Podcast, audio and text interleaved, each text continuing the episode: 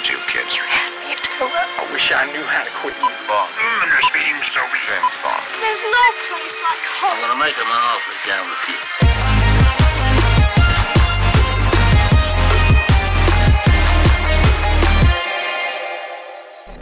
Have we seen our favorite film of the year so far? Perhaps. Regardless, this is our Dune. Cue the music.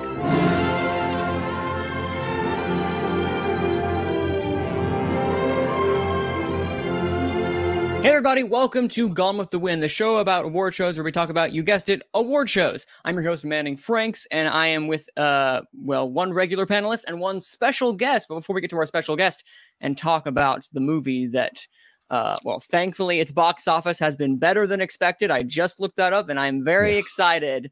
Um, but we have a regular panelist in Dan the Man, Skip Allen.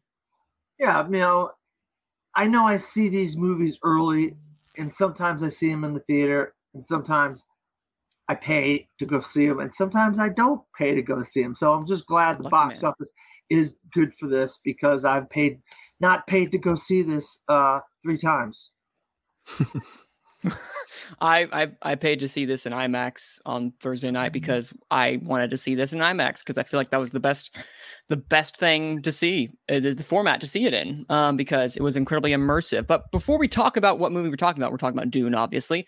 Before we get into the discussion of that, as you can see by the title of the actual um, the actual episode, so I hope you're clicking on this. If you're not, what are you doing? We have a special guest here today that I have reached out a while ago, and I'm glad and really, really happy that we were able to make this schedule work because I know his schedule is all over the place. So I'm Yeah. happy he was able to get up super early to be able to discuss this with us. In fact, we were recording earlier than our regular time because I wanted to be able to get his thoughts and opinions upon there because he is a- an incredible voice when it comes to film dissection in the community. I've known him for years. Roman, welcome, sir. glad to be here. Um, yeah, I'm just pretty pumped to talk about Dune. I've been kind of like, I've been writing obviously a couple of my review and my essay on some other things, and I've just been like, man, I just want to vocalize this. I've vocalized it to Joanne, my fiance, and my brother, and some coworkers, and it's just not the same. I just want to do it in front of a microphone with a headset on for however long, and just talk about why this movie just is fantastic, absolutely oh, fantastic. Oh, for sure. It is one of those movies that just has stuck with me. I've watched a little bit on it. Again, I've watched a little bit on HBO Max today just because I wanted to see it. It's not the same. It's definitely not the same. Not the you know, same. but I still from I still enjoy it immensely, and I want to see it in Mhm. theaters again. And I never, I have never seen a theater tw- uh, theater. Wow, that's let me rephrase that. I have never seen a movie twice in theaters this year yet. This might be the first time that I do that because it's just such a visceral experience that I had. Yeah, I'm uh I'm definitely considering it. Um movie ticket prices are definitely jumping up more and more out here. They I used to go to the movies for like uh, 10 11 dollars and now I'm going for like 14 15. You know, Ooh. it's just like not breaking the bank or anything, but it's just I mean, I want to see it in the Cine Capri because I couldn't go to see it in IMAX because all the IMAX showings and seats were sold out, thank goodness. Jeez. Um, but I saw it in the Cine Capri, which is pretty close. You just don't get the IMAX ratio, but you get the Dolby Atmos sound and a really big screen. Um, and some pretty good presentation of the curtains drawing over and the the lights and everything, and it's super cool. So Nice. it was a fun Hey, experience. On a, on a, on a side note, do you have AMC theaters in uh, Arizona? I do. They're kind of out of the way though, and uh, Oh, I okay.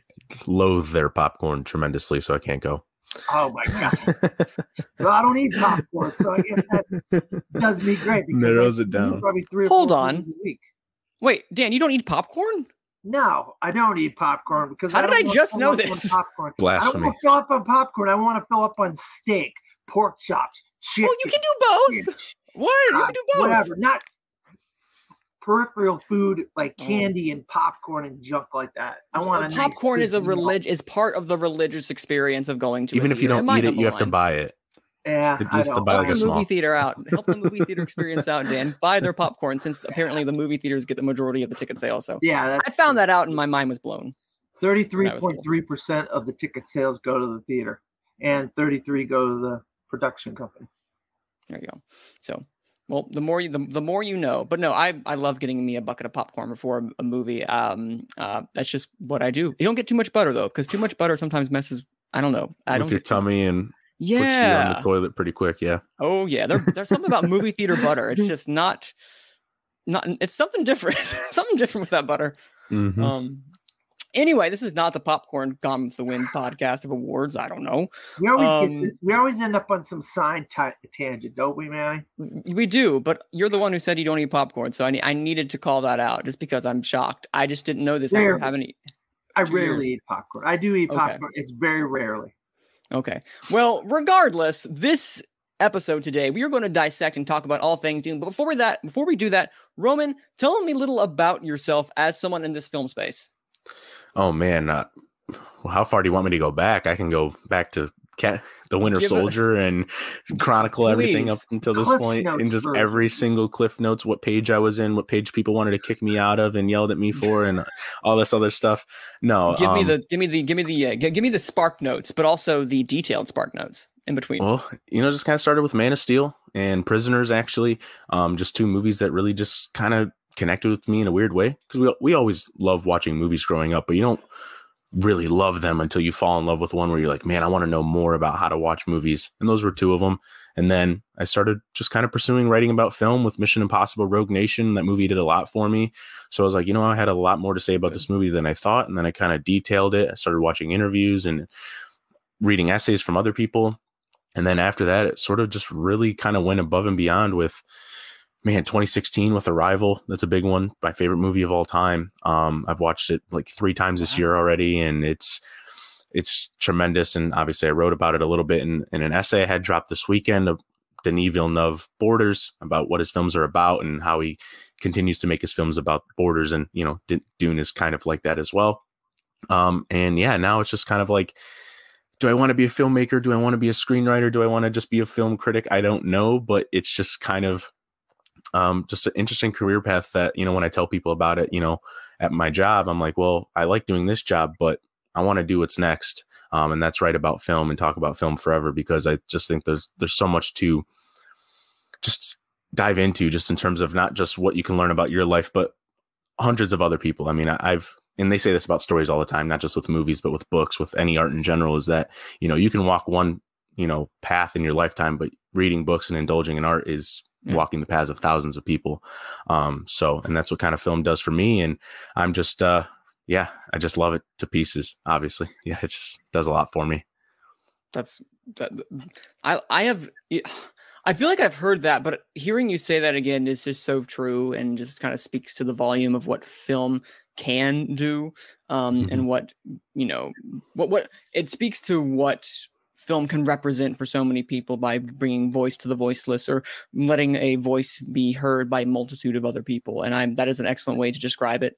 Very um, uh, but also personal, but also universal is what filmmaking is. It's personal, but it's also for all who can witness. Yeah, you know course. that passion, that passion that I hear from uh, Roman's voice, Manning. It just reminded me of myself when I was young, and you know uh, when I was watching Roger Ebert and uh, Gene Siskel, and uh, watching some of my great favorite filmmakers growing up as a kid. Uh, Francis Ford Coppola, Martin Scorsese, Steven Spielberg, Sidney Lumet, you know these guys, and saying, "I wanna, I wanna watch their filmography," and then Mhm.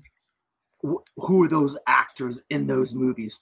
Al Pacino, Robert De Niro, Jack Nicholson, you know, Henry Fonda, and and then that just spawned myself over the years becoming a film pundit and a film critic myself. So it, it's it's great to hear that that kind of stuff from a young guy like uh, Roman. It, it, it really is uh, fantastic to hear stuff like that. Well, we are here because we love movies and we love talking about movies. Um, and f- first off, I did not know Arrival was your favorite film of all time. I know you loved Arrival, but you're f- wow. Yeah, man. It. I remember seeing it in theaters and just at the end looked at my brother and my fiance and I was like, that was really good, but I didn't expect it to be as deep as it was. And then the end, yeah, it kind of just hits you with something. And then I rewatched it and rewatched it. And now my reading on the film is just that it is the embodiment of movies. And I have that in my essay, that Denis Villeneuve essay. And, you know, Manning, you mentioned that you're still reading a little bit of it. Uh, so I won't spoil that essentially because I think that it kind of like was an epiphany for me at one point where Yes. what this movie is about is so much more than what uh, you can kind of perceive it as. And I think that, uh, yeah, everyone should kind of give that another look if they haven't recently. You No, know, like, it's funny you say that about Arrival. you know, I love. I'm a poster collector. If you haven't guessed, but uh, there there are posters for all those who are there are posters behind Dan every episode. Thousands I- of them. I went out of my way. I was going. I was looking everywhere. I was trying to go to theaters. I need as many of the arrival posters as you, as you can get. Needless to say, I got zero. I could not find any arrival posters. I wanted like the, the one in Tokyo. I wanted the one in wherever. I just was like, I was like, that'd be so cool just to have like a backdrop of like a bunch of the Arrival posters in different posters. places. You know, Why are they Why- here? Yeah. I never got any. I never got. I didn't even get the one from Montana. Dang it. but those are so cool, right? They did one for every city that those those pods were in. Yeah. That was dope. Really? Yeah. Yeah, they did. And I'm like, Dan, can you imagine if I had like the backdrop of my wall when I did videos, all the arrival posters? It'd be kind of cool, right? Nah, That would actually be really cool. Zero. Zero. I mean, I'm sure they they cost a pretty penny out there now somewhere on eBay. Oh yeah, I bet. I bet. Um, but regardless, we all love movies, and we're here to talk about one movie in particular that we all. I, I'm pretty sure from talking us all individually, we are all incredibly positive on. Um, there is like if we have complaints, they are minuscule because I'm pretty sure either of us are four and a half stars or five stars out of five because that's how much Yeah. we love the movie. Prefacing that right now, um, we'll we'll come at it with a critical eye, but you're going to hear us gush about it a lot because we immensely enjoy it. But before we get into Dune specifically, specifically, um, I want us to talk about what have we seen this week, uh, be it in movies, uh, television. What have we been consuming recently when it comes to um, uh, the theater experience or even the home experience? Uh, Dan, what have you seen Well, besides Dune? Of course, I always have to say that. Besides the movie we're talking about, Yeah. Um, I did spend a lot of time seeing Dune this week. No, you did. and last week. Uh, no, You- you no. did. Uh, I actually saw one of my most anticipated movies of the year from the previous year. We're going to say that a lot on this podcast this year because we're getting a lot of movies from the previous year that were supposed to be out. Fair. Now they're out this year. And one of those movies is called The French Dispatch, uh, Oh, directed by okay. Wes Anderson. And I'll tell you what, oh my God. You want to talk about the cast and Dune? How about the cast in The French Dispatch? This Big is cast. an amazing cast. Timothée Chalamet is in this as well. Jeffrey Wright, Tilda Swinton, Frances McDormand, Bill Murray. I mean, Léa Seydoux, a very short Saoirse Ronan. Uh, I mean, it's a who's who of actors and actors. Benicio del Toro. I mean, amazing cast in this. How he was able to get all these people because they all want to work with Wes Anderson. That's the reason why they put they, they get paid scale when they work with Wes Anderson because they all want to work for the great Wes Anderson. The other thing, his, you want to talk about set production? Oh my God, there's so much nuance in detail. You're just looking in the background. You're just looking around at stuff because you're like, how does this guy do it? it I mean, there's so many little things that nooks and crannies that are going on in the French Dispatch. It's, it's basically three stories about three different writers that work for the French Dispatch and kind of their like their meanderings and going about Mhm. writings of different stories that their writings and stuff. And uh, Bill Murray is like the editor of the of the magazine, and it's in France. Um, obviously, I know you guys are probably Wes Anderson fans, or I hope you are. You're going to see this movie, so I don't want to give anything away. But um, there's a couple people I think could get Jeffrey Wright, uh, Benicio del Toro. I like uh, a lot of people are poo pooing on, on Timothée Chalamet. I didn't think he was bad. Oh, they are? Timothée Chalamet. Yeah. Some people are poo pooing on him. I, I don't think his arc is that bad because he's got Frances McDormand in his story. Um, but awards, you're going to see some costumes. Uh, you're going to see some uh, back, um, set production, that sort of stuff. Maybe a script, but it, I, I kind of doubt it. It's a Mhm. little, it, it it's kind of inside baseball if you're a Wes Anderson fan because he kind of does Wes. Anderson's stuff. He like goes to the next level of Wes Anderson, you know. That's what I've heard mostly from people. They're saying this is this is a very this is a very Wes Anderson film. It's Yeah. very Wes Anderson, Oh, even yeah. more so than some other ones in the past. Like for me, you you asked and said I want to hear Roman's thoughts about this as well too. I not I'm guessing the two of us haven't seen it, correct? Right, Roman? No, sir. Okay, there we go. That was a very that was a very declarative no, sir. Um, but I think he is an interesting filmmaker. By interesting, I mean he has a distinct vision, and I appreciate his distinct vision.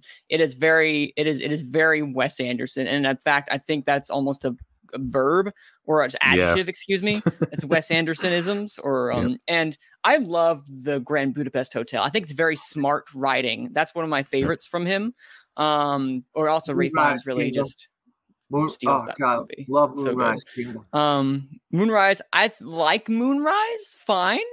And I think Fantastic Mr. Fox is another great one. I genuinely love the stop motion vision that he created.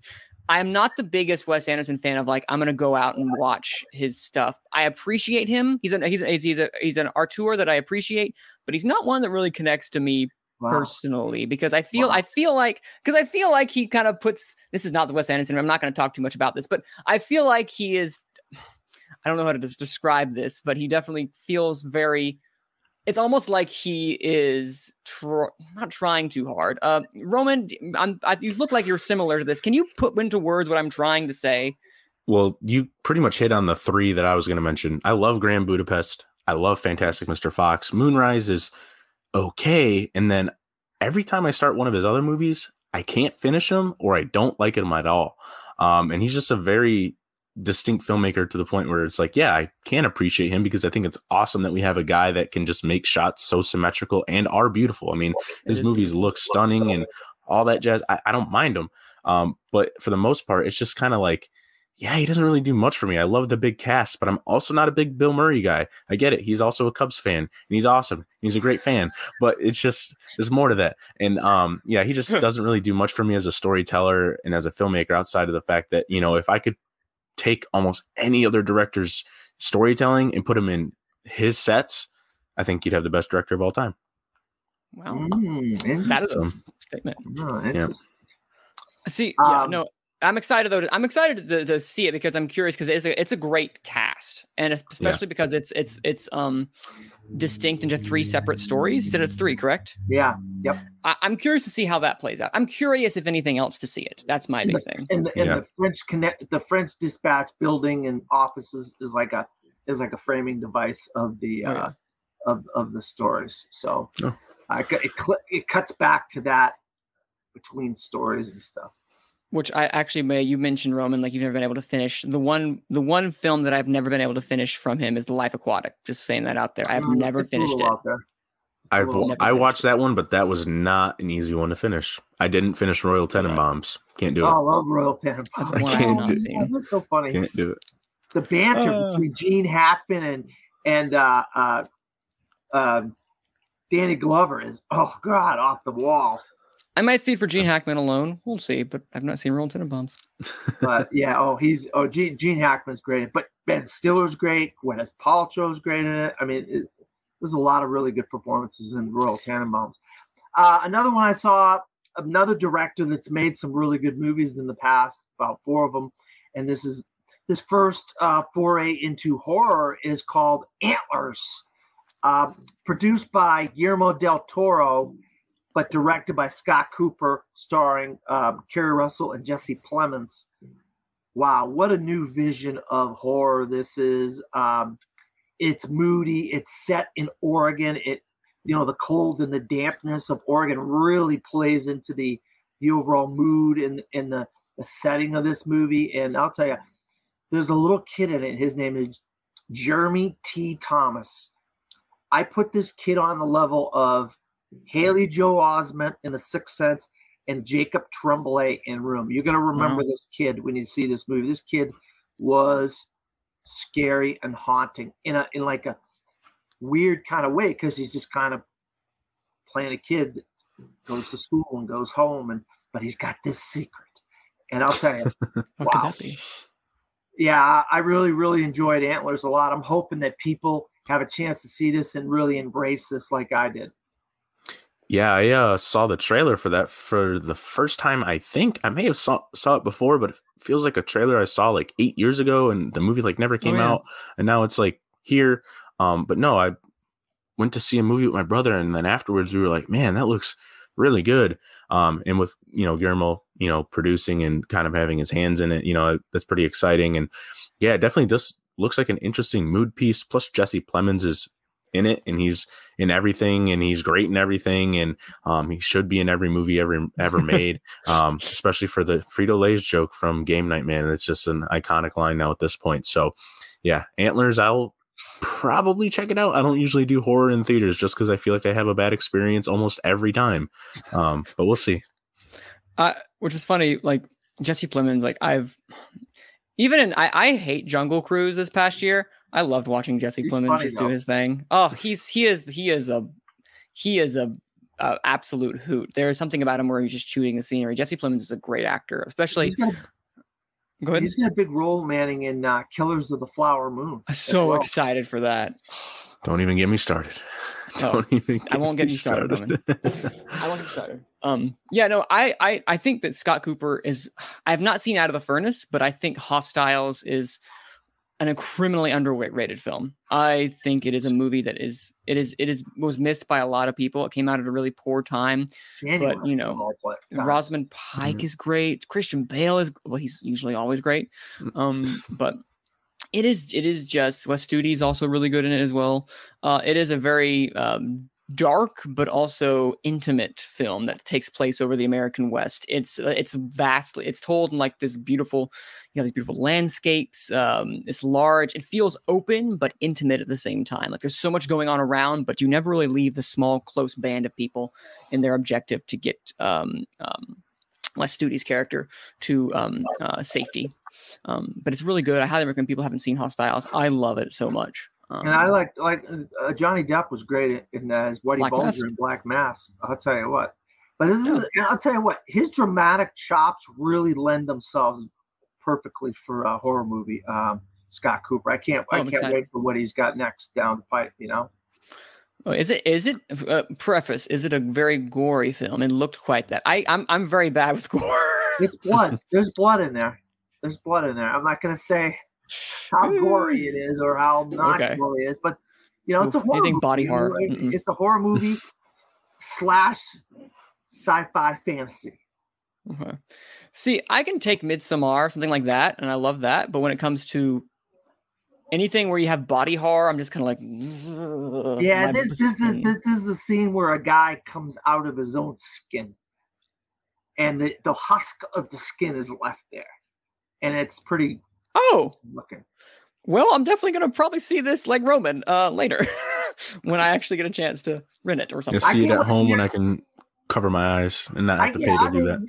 Next week, when when we do the show next week, hopefully by then you will have seen French Dispatch and Antlers, and then you can discuss them on the show. And you say, Dan, you would give chastising me or something. I'll just, just hold my, just close my eyes the entire time. Uh, antlers, whenever there's any body horror. But um, uh, anything else you saw, Dan? Uh, I'm just gonna leave it at that. I, have seen some other things, but I'm just kind of leave Perfect. it at that. Perfect. And Roman, have you, as our guest, what have you seen and watched this past week that really stuck out to you? well, out? I kind of had to keep it a little brief on what I could watch this weekend, just because oh, yeah. you know I was preparing for Dune. Um, so I watched Sicario and Arrival and Prisoners.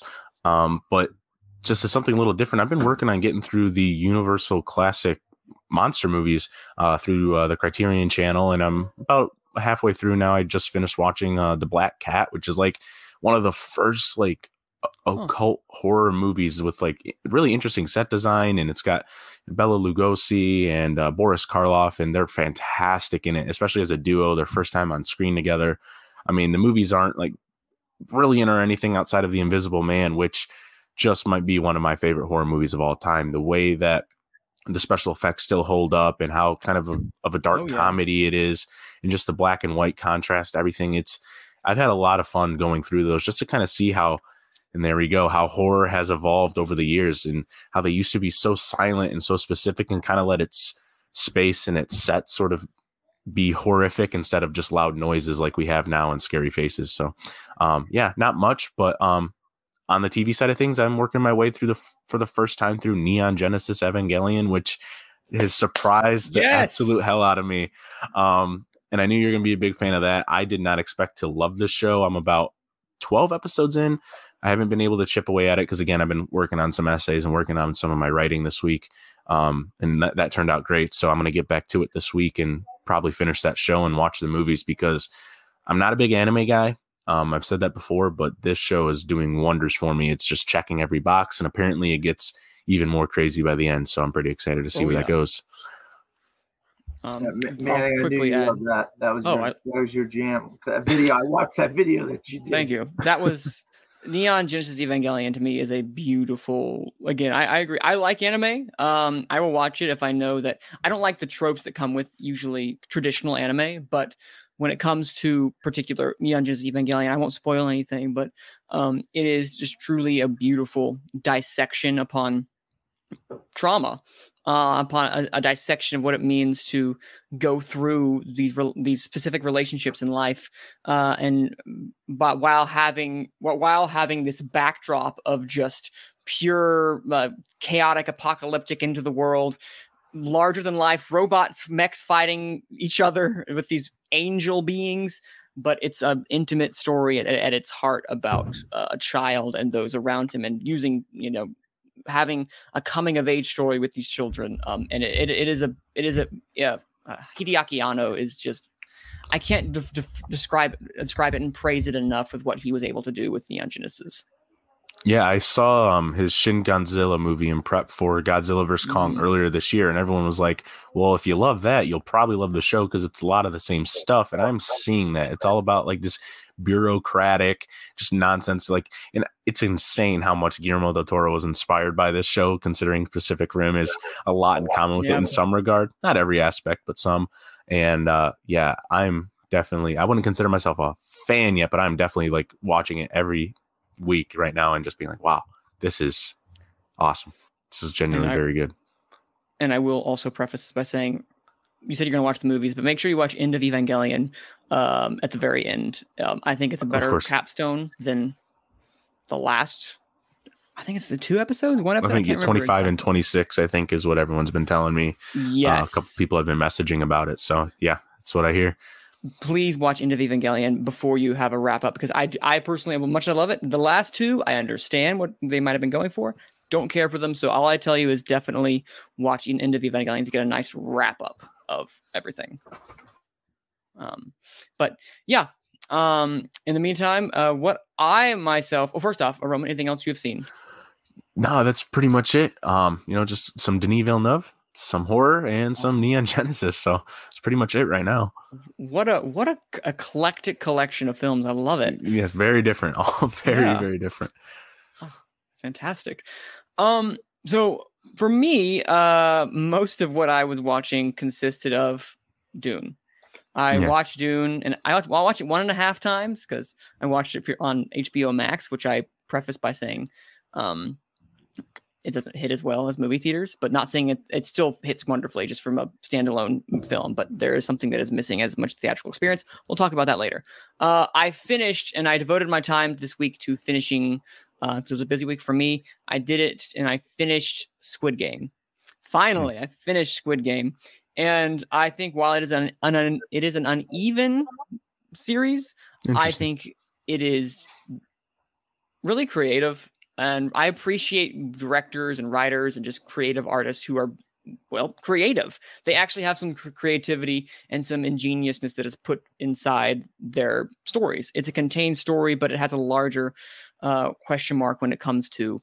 Um, uh, again, I won't try to spoil too much, but when it comes to the idea of examining capitalism, uh, which we love, good dissection of capitalism, uh, especially from a old. South never gets old, and it's it's from a South Korean lens, obviously, but it has a universal feel when it comes to questioning. Okay, uh, when it comes to power dynamics, and also when it comes to when people are at their lowest and they're willing to do whatever they need to, what are they capable of? Yeah. And it does that through a way that is very succinct. Each episode is almost um, um, it's not every time, but it consists of this is this task, this is this task, but each game consists of an episode, give or take. And by the end by the end of the series, you see the larger scale of what they were trying to accomplish. Of oh, this is this is what the Squid Game really was. You kind of get the idea of what they're going Yeah. for, but it confirms it near the end. Um, I will say and preface though, they really leave you hanging for s- season two, and I don't appreciate that. Give me some sort of finality while teasing some things out instead of being like, "Yep, here's season two. We're, we're in coming at you." Sounds like Dune. Exactly. We'll get into that in a sec. Actually, So yeah, my uh, my one possible my my one possible critique of the film. We'll see. um, yeah, I'm two episodes into Squid Game. Um, haven't been able to chip away at it much just because I've been watching Neon Genesis and some movies Oh, and yeah. some writing, and I might work a little bit on that tonight. I've been watching it with Joanne um as much as we can, and yeah, I've definitely noticed like it's got all of those undertones in there, plus with you know social media kind of exclaiming that. Um, and uh, yeah, I the second episode in particular actually kind of stood out to me where you know the sh- show is you know built around being marketed as this like show like a game show but it like kills people blah blah blah. But what i loved about the second episode is it has nothing to do with actually physically being a part of the game. I'm Mhm. trying to keep it as limited as spoilers as possible.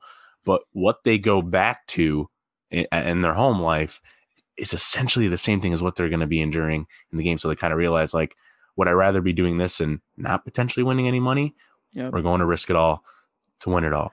And uh, I, I I think that's really fascinating and really uh, interesting way to convey that because you know the game. What I notice is like really bright poppy colors of pinks and greens and yellows, and then back in at home it's just all kind of dark, moody, rainy factories and mechanical garbage. And yeah, it's uh it's pretty interesting how they've kind of built it up, and it, the fact that it's Netflix's most popular show like ever. It seems like or sounds like, um, and plus for a Korean you know film and cinema and shows I, that's really important to me It especially is. because with parasite launching a couple years ago and just absolutely taking the world by storm you know it's i think we're kind of seeing a changing of the tide here and what people are willing to watch and i think squid game is a really good indicator of that that two inch tall barrier, as uh, Bong Joon says. yeah, Um, it's getting ready to be toppled I, I it. agreed. Um, but no, I also wanted just want to comment. Again, you had mentioned specifically the bright colors that are used to illustrate this these childlike games, and it, it's a beautiful contrast between what they're actually doing. yeah Um, it's it's it's disturbing, but in a way that's kind of like you can't take your eyes away from because it's just so aesthetically uh, uh, interesting to watch. Again, uh, when you get into more that that that dynamic continues as you go into each particular game, um, and it's just really fascinating. Um, but yeah, though that's what I've been kind of uh, honing in on. But I was hoping it'd be the first 30 minutes, and I'm glad we were able to get all that stuff in because now the rest of the hour we're going to be talking about is Dune. Frank Herbert's Dune. Not Frank's, like my name says. Um, but, ladies and gentlemen, this is a movie we have been waiting for for quite some time. Um, I don't remember if this is this has not been delayed as much as I believe as like No Time to Die has, which is one of the No, first to be moved. 10 But I know this was ten months. Okay, 10 months, yeah. specifically. I don't know the, the precise amount of time because No Time to Die was over a year and a half. Um, so this is Almost two years. almost yeah almost two years.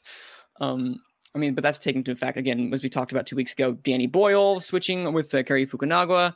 Um but this one denis villeneuve's dune is a film we've been waiting for for quite some time based upon um the film the, the the book of the same name back in the 60s that came out I have had no prior experience to Dune. I have never seen the original uh, David Lynch Dune. I have never read the book. I have all I know really is there are sandworms, spice, and that fear is the is the mind killer. Um, that's all that I know. Um, that's literally all I knew about it going into this outside of the fantastic trailers that we've seen. And finally, after waiting for so long, we have been given Dune. The hype is real, ladies and gentlemen. I saw it in theaters and IMAX, and in this movie, Timothée Chalamet as Paul Atreides takes us on this journey into the planet uh, Arrakis. Um, and Arrakis is this barren wasteland uh, that the Fremen live, which are the natives of this planet. But there are some spice in the air that helps with interstellar travel. You can't get anywhere and connect space without this spice and there is some great exploration as this we have these intimate stories that transpire with Paul and his relationship with his mother, his father, his name, his destiny, but also at the same time the political turmoil that is going on behind the scenes in the backdrop of everything. Is this in fact a part one? Yes, they did really good in hiding the fact this was a part one because they don't tell you until right you get sit down, sit your butt down in that theater and you see part one underneath Dune. And I'm like, smart, very smart. But ultimately, we get a complete story when it comes to his character, or a nearly complete story, if anything, of Paul Atreides and where his vision or his visions will be going, and ultimately his journey will be going. But Dune to me is a film that we've been, I know we've been waiting for for some time. And before we get into our uh, my direct thoughts, I would love to hear um, uh, Roman as our guest. Would you like to start on your thoughts on what Denis Villeneuve's adaptation of Dune did for you, and was it worth the wait? So when I woke up on Thursday morning, I was just absolutely ecstatic just because I haven't been this excited for a movie and since Last Jedi, Batman v Superman, like to the point where I was like, that's oh, all wow, I could think about. I just want to be sitting in the theater because you know I've I've anticipated movies, but not to the point where it felt like I was getting ready to go see an event, something that I just really couldn't wait to see, like come to the screen and feel like I was there with a bunch of people. And what was so interesting is all these months leading up to Dune, we're like, are people going to see it? Are people going to see it? And then people released like, oh, screenshots of their IMAX screenings being completely full or sold out, just like mine were, and having to go resort to Cinecapri. I mean, that sounds bad, but you know, obviously it's a great privilege to see it in the Cinecapri. Um, but yeah, Dune did everything and then some for me. It went above and beyond in terms of expectations. I knew it would be pretty good just just because I loved the filmmaker and I loved everything I saw about it. But just the way he talked about the film, I got to see the preview a couple months ago uh, before the movie came out, and how Hans Zimmer talked about how he did the score and how we're not used to we're so used to hearing trumpets in sci-fi fantasy films and this time he wanted to do something different with the choir with the mechanically engineered sounds of like spaceships and sets and how that kind of contributes to the overall themes and messaging and mood of the movie and um, I could go on a tangent forever, and I have most of this just littered in my review, but it's just one of those movies that checked every single box in terms of expectations and how it brought to life a book that is so incredibly dense, trimmed all the fat, and streamlined all the important stuff about essentially a boy growing into a man that blossoms into a leader. And I think that they nailed the first three acts of a six act story. And uh, I genuinely, genuinely need a second part by the time I turn 30 and i hope we get that i mean that's five years they have a five year window and i hope they do it because i need it I, I would be shocked if they don't give us. I mean, listen, they need to capitalize on the goodwill that they have right now in the sense of like, uh, the box office is, as I mentioned prior early on, the box office is, is doing better pandemic wise anyway than I guess Warner Brothers had hoped because now we're looking at the possible 40 million opening, which may not be a lot when looking at pre-pandemic, but that's still really good looking at the huge. fact that it was both day to date or day day day in day, day in date day, and day and date. date day in date or day and date I can't day remember date.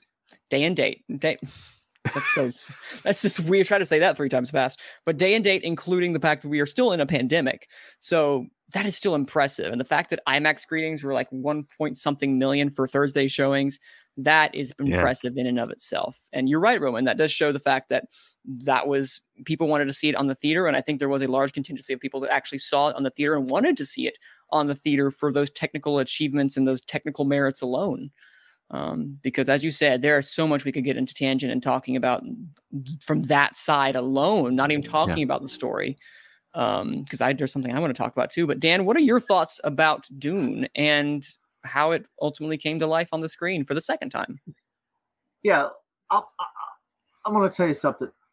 This whole um, influx of uh, Warner Brothers, AT&T, Discovery thing is going to put this sequel of Dune Part Two on hold because they're not going to be putting any movies into production until they settle this and get Discovery ends up with the ownership of Warner Brothers.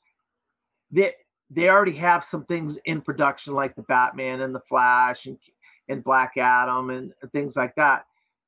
But they're not going to do any more movies until this this merger has completed. And then you got to worry about is Discovery gonna want to do part two? I'm hoping this box office keeps rolling as uh, Mark Ellis says, keeps chugging along. Uh, we need this thing to make as much money as it possibly because it wasn't cheap to make. First of all, this thing was not cheap. And cheaper than Black see, Widow, surprisingly, which and Jungle Cruise, which surprises which, me to no end. yeah. You know, you see the production, the cost in the production of this movie. The cast alone is unbelievably it can't be cheap to get all these phenomenal, phenomenal actors in this cast.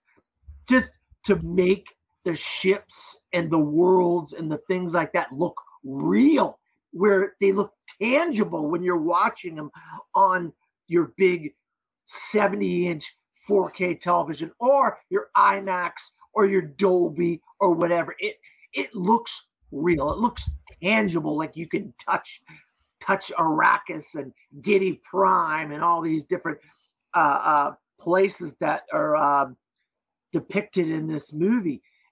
So I'm just I'm I'm crossing my fingers we get part two, and I'm hoping people just keep going to see this movie as much as possible.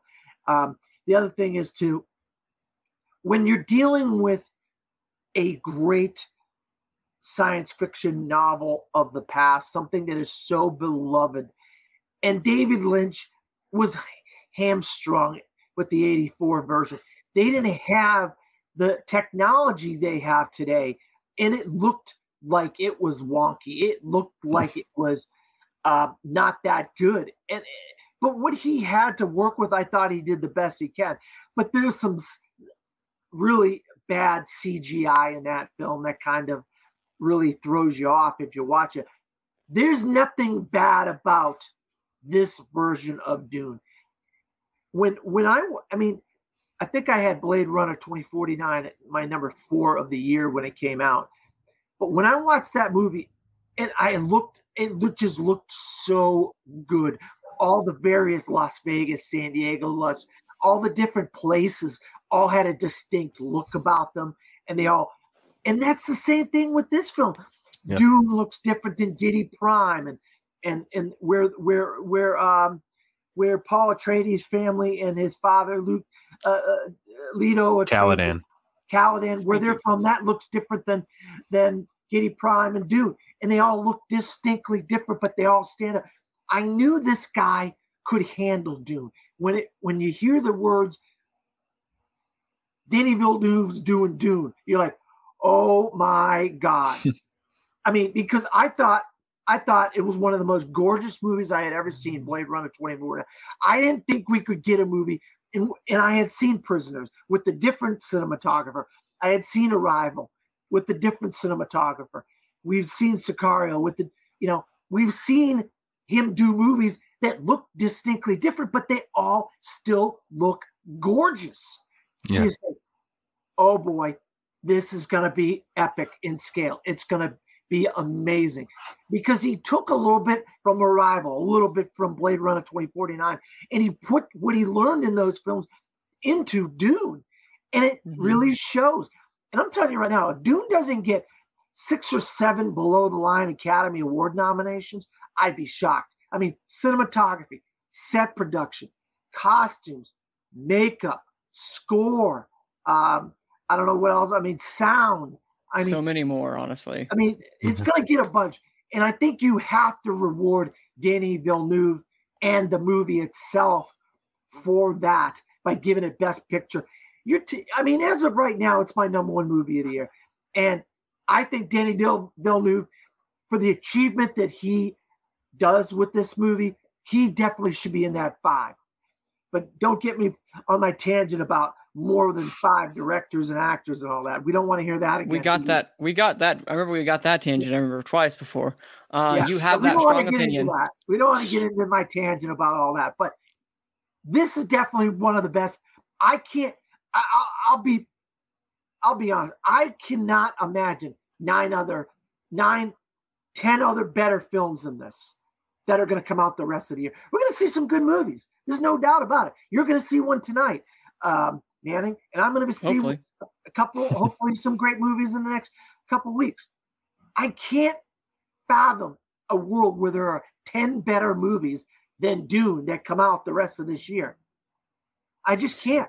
This is this is an absolute masterpiece, and I wrote my review on it uh, a couple days ago, so you can read that too.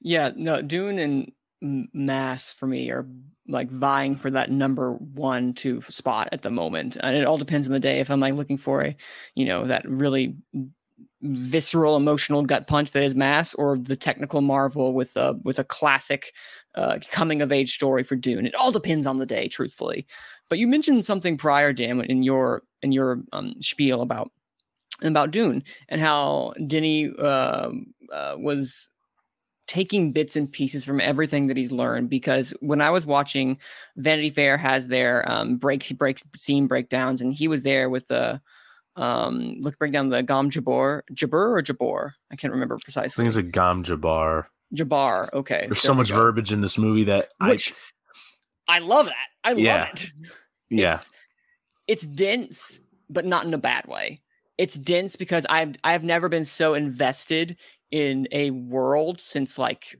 jeez like I don't know when because like Yeah, they they will yeah they will spoon feed you like I and I I know that Roman you have issues with the Marvel films uh that's uh, for people know him that is a that's a that's something that uh he he knows but it's kind of a trait they- at this point. It just comes with the name. Yeah.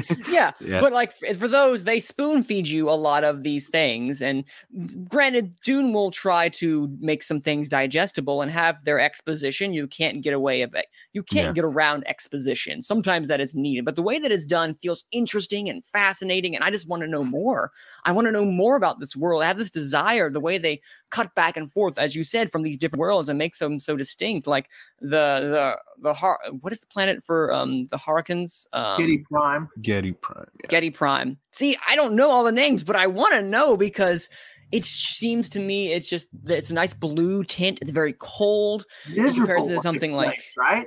Yeah. It's like, ugh. You're like, I- I- that's the place the villain should come from, shouldn't it? exactly, exactly. And then you converse that with Arrakis, and it's very, uh, it's very orange, yellow. And if you feel dry whenever you're whenever you're Yeah. there, Greig Fraser's brilliant cinematography really makes that stand out. Yes, Dan, what were you gonna say?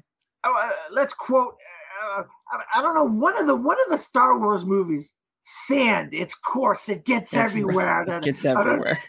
Well, I don't know which one of them. One of the prequels, I think. It That's was. that's the second one. Famously, I hate. I don't Yeah. like sand. It's or in this case, I love the sand and Dune. Yeah, Yeah. yeah. But I remember that that was in my head. It's like, oh, that that quote is like sand. It gets everywhere. It's coarse. It's uh, da, da, It does. And then they have a great line said by Josh Brolin about um they, of, about sand and how you're taking a shower in it. That's what it feels like. Go ahead, Roman. No, yeah, there's that line. I think there was a meme that came out about like some of the iconic lines about fears of mind killer and stuff like that. And then it was like, oh, the most iconic line from the book. And it's like something about wiping your ass with sand or something. And Oh. yeah, it's just a nice, funny joke in the movie. And there's not many jokes, but uh, definitely def- that one worked for me. No, yeah, there there, there aren't many jokes there too. Den- Denis Villeneuve is not someone who um um there's there's not a lot of humor in his in his movies, but it doesn't mean that's it's humorless. Yeah. Um, there's always just the right little uh, uh, tinges of humor here and there, be it situational or, as we said, that that joke. And I think that works incredibly well because it gives some levity to what is a very dour, um, not to its detriment, but it's very dour, very serious. Um, but it's interesting the entire time. The world, the relationship dynamics, I felt were I felt genuinely invested in some of these characters, be it even like the relationship specifically between Lady Jessica and Paul, his mother and son, I thought was fascinating, as well as also Duke Leto and uh, Paul, his father, his father and the son relationship accordingly. Like the great line of like, you will always be everything you needed to be, my son. First off, what a great, healthy father-son relationship right there, ladies and Yeah. gentlemen but it just it's fascinating because I want to know more. Like now, I almost want to read the books because I feel like there was some stuff cut about that dynamic. I wanted more from their dynamic. I wanted just I wanted more. My detriment, I guess, to the film was I wanted more, which I guess is a great negative to have because it's never i never looked at my watch. I never was like wait wh- where i okay i looked at it once because i'm like wait how much is left in this? Because it just flew by so fast. The pacing is great. No Yeah. scene outstays its welcome. That lets it lets the characters breathe but it also makes the characters interesting. The actors are phenomenal. Uh the technical achievement in of itself as i mentioned Greig Fraser filmed this beautifully. It's always it's very it's very in comparison to some of some of his other work like blade runner 2049 it's very desaturated. Like there, there's not a lot of bright, vibrant colors as people will look back on Blade Runner 2049. There are a lot of vibrant colors in that one. This one, not so much, but that doesn't mean desaturation does not always equal bad. Yeah. In this one, the camera movement, um, the close-ups, the use of shadows, and the use of uh, lighting is, Scale. you know, what was to me, that? the scale. To The me, scale. the scale is it's like you see these ships coming, landing. You see these ships in space. great. You see, you see these attack scenes or whatever. It's like the scale. They really have figured out the scale of how to do the CGI based on the location that they're on. You know? Yeah, and what I was going to add, like as I said, it's it's desaturated, but it's not flat. There is depth Yeah. to the perception. There's the, the the blacks are black, the whites are white. It shows that there is some great high level of contrast. Some of the scenes were kind of enveloped in darkness um, the entire time, and there's intention with the lighting. And I appreciate, I love good lighting in, in movies, Yeah. and ah. Greig Fraser did a fantastic job. But Roman, a question I have for you is: when you saw this um, um, come to life, you had mentioned specifically uh, Hans Zimmer, and you said you were gonna like you go on, on a tangent about that and, and Hans Zimmer and his great work that he did. Um, for you in particular, what were some of the highlights when watching this film? Was from a technical standpoint, at least, or from a story standpoint, just in general? What are some of the things that you take away from other than the general film in and of itself? Well, one of the things in the movie that, you know, gets a little bit more attention in the book, like a lot of other stuff gets more attention in the book, like some subplots that they don't really include in the movie, just because it doesn't really necessarily make much sense, but it's always nice to kind of have it for world building. But the voice is this key part of the story where, or Yeah. essential power, where it's kind of like an overwhelming sort of skill to have and to kind of you know dictate maybe something happening in a good way for you or to force someone to do something they might not want to do just this that and the other. And so what i loved about what he did with the score is during like these big moments of like paul coming into power or growth is you would have the choir belt into the into the score. And it just was sort of like this overwhelming alarming moment because for how mechanical everything is and for how artificial a lot of it is whether it's the ships or the sets or whatever i mean the ornithopters it doesn't even matter.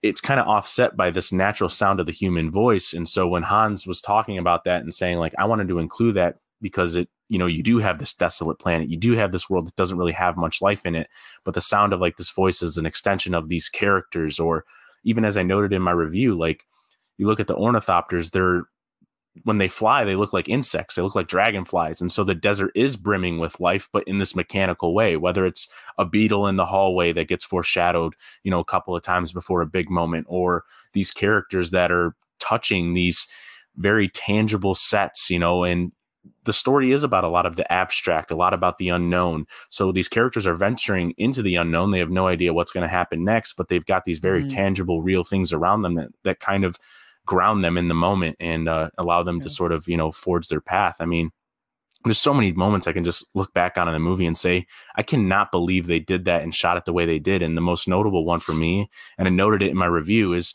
the moment between paul and his dad. Paul goes from a kid asking a ton of questions and eager to ask questions to learn more to know more because he's concerned into a prepared adult ready to like give orders. And so when he's talking to his dad asking about you know what's the future of House Atreides? What's the future of us amongst a graveyard of their fallen forefathers from the past? It's like I can't believe they did that and managed to make it so visually interesting and they just use everything as an extension of the themes and the story of the movie.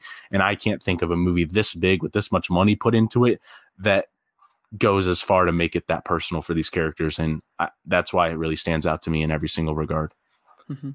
And you had mentioned about the this the sound. There was an interview. I forgot who it was with. I read the article. Um, Hans Zimmer says he wanted to create something from quote another world, another time, and that's exactly what the soundtrack is because it feels ancient, like this is some un, almost uh, um, uh, otherworldly uh, um, uh, archaeological thing we've discovered in the depths of like uh, the Sahara or something, but Mhm. also something that is alien in a way. It's they're all humans, of course. Besides sandworms, they're not human. um, that'd be weird. Um, but it feels alien and foreign in a way when it comes to the the, the use of the of mechanical and very kind of like uh, ethereal Yeah. sounds. Like he took some of the aspects that he's done of Blade Runner 2049 uh, in like some of the synth- synthesizers that were used, but also he married that with some like the choir from like a gladiator almost. So it's like Yeah. he decided let's combine these two together to create something that is both ancient but otherworldly. And he does an amazing job. Like I was listening to the soundtrack running yesterday, and I'm just like, this is just Oh, that's all I've been own. listening to. Like oh, Armada and uh I forget what the other one is that just I think it's like Holy War that are just out of this world good. Um and I think for Denis Villeneuve as well, this movie is kind of the feels like ev- everything in Denis' career and Hans Hans's career has led to sort of this movie because it feels like such a great marriage of so many things Mhm. they've done throughout their career. I mean, if you look at what Dune's about on so many different like in so many different ways, whether it's you know the interplanetary conflict or you know the abstract a la Arrival, you know you see a lot of these subsections in Denis' work, and he's quoted before as saying like that Dune is like the biggest thing in the world to him as much Yeah. as it was Blade Runner, and that's why you know I understand the comparisons to Lord of the Rings, to Star Wars, to Game of Thrones, but to me it's more like Blade Runner in the sense that the world is speaking for itself. It's something that we're really just investing in and letting just it envelop us and just kind of going on this ride that of something we've never seen before. It looks familiar in some ways and feels familiar, but Yeah. that's because it's a marriage of medieval fantasy swords and shield. There's no guns, there's no FaceTime, there's no iPads, and it has all this science fiction future stuff of the future that uh, we're kind of familiar with. And that's why to me Dune is like having read it, having seen it, you know, David Lynch's version and half of this version, it's like yeah, this is something special and it's been special since 1965. So yeah and I think it's really cool as you mentioned. Like there are swords and sandals. They literally fighting with like swords and spears and. But they Yeah. also have like shields. They also have like these electronic shields. So it's this it's this dichotomy between um uh these uh from science and almost uh just classic swords and sandals. It's as you said, it's like Blade Runner where there's these analogs. It's very much like this is not like a uh, let's turn on the hologram. I mean, there are kind of holograms projectors, yeah. projectors yeah but it's not super futuristic which we have hyper we have interplanetary travel so there is some futuristic but it doesn't feel overwhelming as i said it Yeah. feels grounded in the fact that, that it's taking place then and there with kind of um, almost very almost past it's almost like almost in the past as well too it's like you know the galaxy far far away a long time ago in a gal- this is a long time ago in a Yeah. galaxy far far away it's what it seems like And one of the things I noticed sitting in the theater is usually in science fiction movies, they don't refer to anyone as human. But Paul, when talking to his mom, says they don't breathe like or act like normal humans. And it kind of stood out to me because I was like, this takes place like somewhere in the galaxy, and he refers to humans, even though they don't refer to them. It's interesting. So I found palm that kind of interesting. bowls. We get bowls, palm trees. So it- Yeah. it's kind of interesting that that there are hu- like stuff from our own planet on in in this story. You know. Yeah. It- you know that was kind of fascinating. But something I want to ask you guys, and you, you guys tell me if I'm wrong or whatever.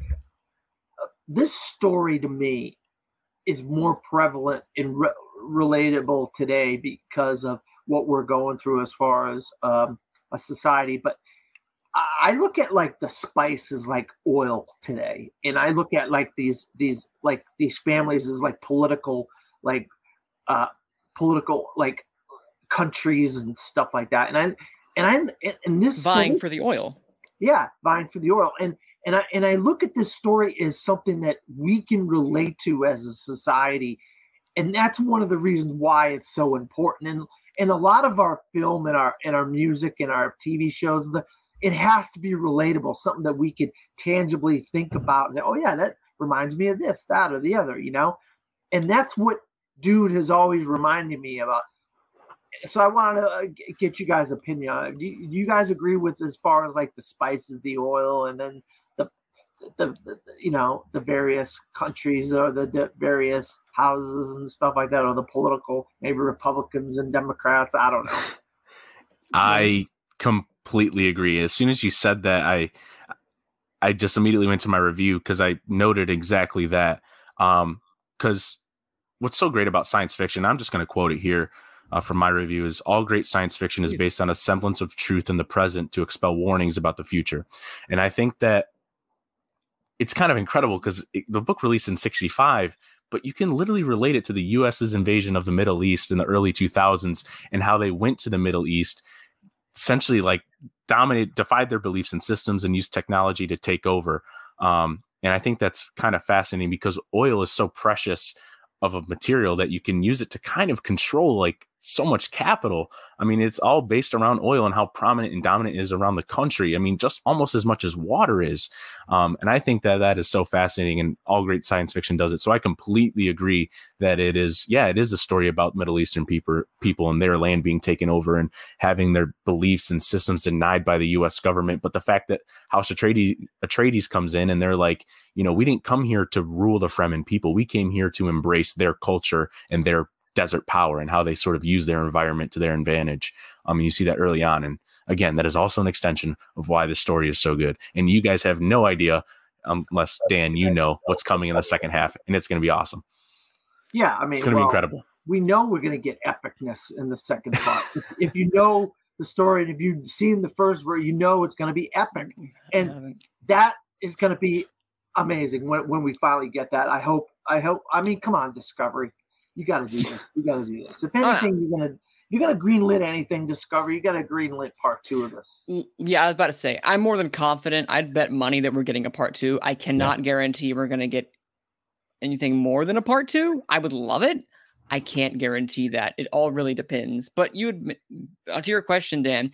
To me, that just kind of shows the that that time is a flat circle um, where we are literally going back and forth because this was again this was the 60s and now here we are relaying to something that can still translate to today that still holds weight and still holds meaning to today that you can still use and see okay that was then but this is also now. And roman that is a fantastic actually line. Um, i'm going to steal that in the future because it is. It's to show what's going on there to provide warning for the future. Um verbatim not verbatim but yeah. and i think that the allegories are universal. A lot of complaints that I've heard from this is that, like, oh, we've seen this before. Well, of course, you've seen this story before. This is kind of an adaptation for something that kind of paved the way for a lot of not everything like else like, we've seen. yeah, like not something like like Lord of the Rings, but like when it comes to the hero's journey from a lens of both like fantastical sci-fi, uh, fantasy sci-fi, what have you. Other than I said Lord of the Rings and some other stuff here and there. So when it comes to Star Wars, um, and, and many other films, like the adaptation, what's taken from Dune, is still so universal and great. My one critique, I will say, is that, um, and I didn't call it a critique because this well, this will go away. This will go away if there's a part two and I get to see it. Is that this does feel very much like a part one? They literally end on a movie or a line that says, "This is only the beginning," and it's like, oh, I see what you're doing there. I know what you mean. This is only the beginning.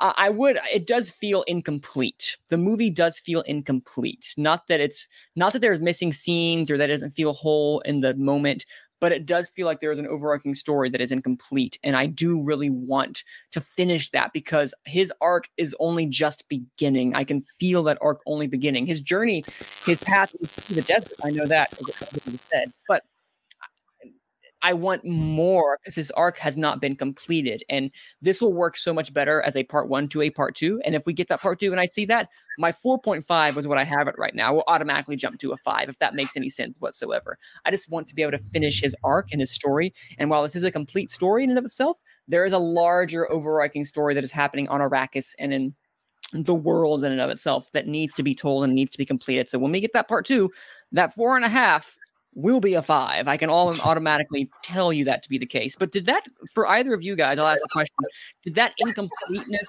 de- deter you guys at all? Or were you just like, nope, it's, it's, it's in, and of itself? Or is that something that um, y'all were maybe not forgiving of, or maybe you were forgiving of it? Or did you not find it to be something that was incomplete? So, uh, Dan, what about for you? And then Roman? Yeah, I, I knew I knew what I was getting into going into it. I knew it was a part one. I knew it was going to have a a finite ending, and then we're going to go into part two whenever the budget, uh, whatever he he got could get part two. Um, I really wish Warner Brothers let him finish, just film both parts together, Yeah, so we get part, part part two next year or whatever. But we didn't get that. Yeah, but I knew I was going into. I knew it was going to end in a place that it was going to make sense for it to end in that place, and hopefully, just Discovery just green lights part two, and we get we get the finish. Uh, My thing is, I don't think it's going to be as long as this one, though. If if they do don't do a think so part either. two, maybe a buck and a half, ninety minutes. That's what I'm thinking. Wow. Then, I then think you so really get- too. Then you get that 4K Blu-ray, and you get them combined, what- the Ultimate Edition, where you get them. I'd watch it. and you get to watch it all in one sitting, and it's like this is just one big movie. Remember, Kill Bill Volume One and Volume Two, like we got those separate, but really, Malcolm always talks about the Ultimate Edition or whatever it was called of Kill Bill, where you get you just sit there and you watch them both together because it's really one big movie, and that's kind of what um, Dune will be. Quote, hopefully, when we get part two. Well, I will preface by quickly by saying that um I- I'm curious as to see how this plays out when it comes to a three act structure if we try to combine the two because there is there are three distinct acts in this and I'm not saying like the story in itself is incomplete from what they've told here but I feel like there is more especially when it comes to character arcs and the overarching story that feels incomplete if that makes any sense whatsoever because there is a complete narrative that is told here if that makes any sense. Well, there's a romance, and that we don't get the romance. There's like yeah, they hinted at it. a, a romance in dream sequences that we never get. So that is kind of what I think a lot of people are looking forward to, and obviously the the big battle type sequence that we're going to There get. will be. So we're going to have to get this romance that we kind of foreshadow in dreams, and then the giant big battle to show the leader from a boy to a man and a leader and the whole nine yards. So I mean, maybe about ninety minutes you could do that. I don't know, maybe longer. I don't know. Who knows? I'm okay with longer, but Roman, what were your thoughts? Yeah, I um it's kind of hard to say, you know, because for me, the going into it, I was like, well, where is it going to end? I don't want it to end. I know I'm not going to want it to end because I'm like, because as the s- scene got towards the end, I was like, is it going to be here? Are they going to give us this before they do that? And then once they have that big sequence towards the end with the two characters, I was like, okay, this is they're wrapping it up. Um, and I can kind of feel it too, just sitting in the in the chair. I'd been like, man, we've been here for a minute. Um, but no, as far as you know, the sequel goes and the incompleteness, and I, I totally get it. But based on my perspective of it, is the whole first half of this story, and even the book does this really well, is it alludes to a lot of things and it's just a lot of foreshadowing and building on foreshadowing and so for the movie to sort of visualize that where there's a lot of foreshadowing of things that may come true may not come true and how he perceives that in his reality and what it could end up being i think that what the movie does really well is it embraces that it embraces that's a part of the narrative that it is foreshadowing what's to come and yeah it kind of cheats a little bit and saying well come back for part two when it's going to be maybe another hour and a half to two hours of story and ending in a big battle and this really awesome sequence that I can't wait for people to see, um, and all this other stuff. But yeah, I think that they really kind of capitalize on foreshadowing. So to me, that when it ends, I w- didn't feel as cheated because again, it does. It is the first three acts of a certainly much longer than three act story. Um, and they kind of capitalize on foreshadowing. And I think that that's all it really needed to do for me because, again, I kind of knew where it was leading. So I kind of had a little jump on it. Um, and maybe if I hadn't read the book, I'd feel differently. And I seems to be where most people are standing, where they're like, if you read the book, you're going to be satisfied because it adapted everything pretty much to a T. Um, but if you hadn't, you're going to kind of feel a little, a little let down in that regard, but nothing dramatic to the point where you're like, oh, this is the worst movie I've ever seen.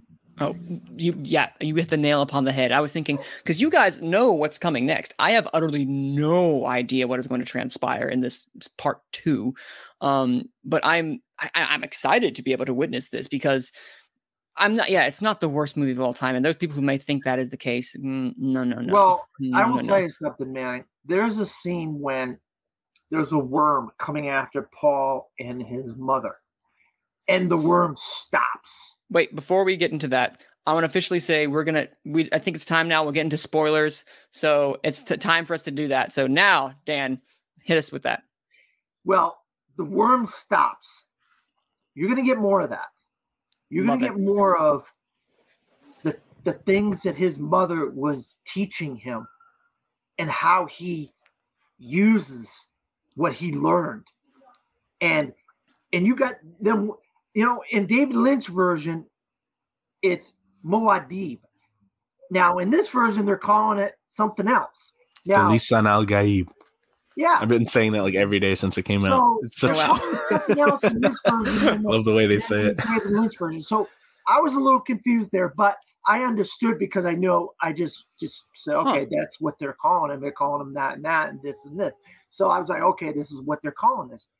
This is going to be a big part of the part two. You only saw that one scene of that giant worm and, and it stopped. You're like, whoa, why is that big worm stopping? How did it stop? What made it stop? You know, and that's going to be a huge part going forward Mm-hmm. and why Paul Atreides is who he is. They really do do a nice job with various dialogues with the Witches Guild, So the Bene good. Gesserit, Yeah, Bene Bene Gesserit. They kind of talk about it terrifying. and stuff like that. And it's like, oh, okay, they're gonna, but you know you're not gonna get it. You knew you weren't gonna get it. So they really do satiate your your your appetite for the second part because there are things that really need to come full circle based on what you saw in this version. Oh, great setup. Yeah, absolutely. Yeah, uh, when it ended, I had to explain to Joanne and my brother Roger that this wasn't part one of the first full book. This is only part one of the first half of the book. And they were like, Are you serious? This is only the first half? You mean to tell me there's like a whole I said, Yeah, and you have no idea. And it I'm curious as to how they're gonna cast two characters we didn't see any part of in this movie that plays a massive role in the second one. I already have some thoughts in mind uh, as to who they could be, and I hope they do it because I think that would just be very, very cool. We, Um, haven't, we haven't got the Emperor. We haven't got the Emperor say, is one of them or, the or some of that stuff at the beginning of um, David Lynch version. We haven't I was got it. talking about it this last night with some people. I was like, "Yeah, we didn't see any of the Emperor. We didn't even hear his voice. We didn't." So I'm I'm already pitching the idea, and I haven't done this in years, which is kind of exciting because you know Oh, when it. you're when you're younger, you're like, "Oh, who's this going to be?" I want Joaquin Phoenix to be the Emperor so bad because he's Timothée Chalamet's idol, and I think Joaquin Phoenix fits this world perfectly because huh. I was talking about this with Joanne. Timothée Chalamet does such a great job in this movie because he, to me, he doesn't look like a typical leading boy or leading man because his features they're sharp, but they're not to me what Hollywood has perceived as ideal. And I think that he fits this Mhm. world perfectly in in the same way that Joaquin Phoenix does, where Joaquin Phoenix is a leading man and he can be, but he's got the scar on his lip, he's got the rough eyebrows, the not so soft eyes. And I think that he would fit this world perfectly. And plus, Chalamet is kind of like idolized his entire career after that. And you see that. And the most impressive part of the movie to me, outside of the visual effects, outside of the score, outside of all the fundamental elements, is Timothée Chalamet. You see his growth as a character.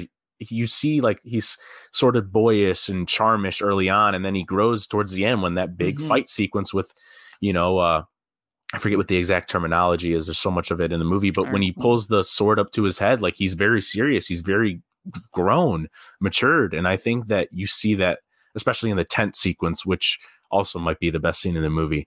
Um, so Man, yeah, mad props to pretty much everyone involved. But that tent sequence is pretty intense with him and his mom in there.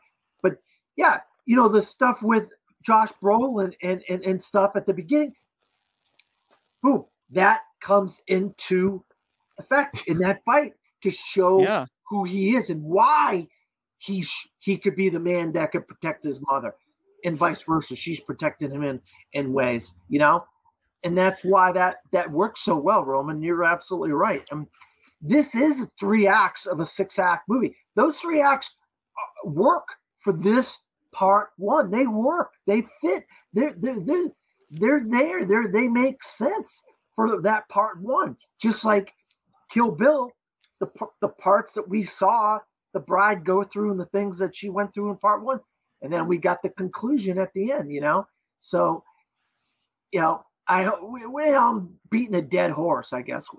Come on, Well- Discovery. Well, what I was gonna say is that I, I think this is well. First off, Timothée Chalamet just proves again. When I first saw him, I can't remember when I first saw him. Was it oh. Ladybird? no Interstellar? I think it was Interstellar. Oh I remember he yeah, he's that- in Interstellar I for was like, like, eight Who seconds. is this kid?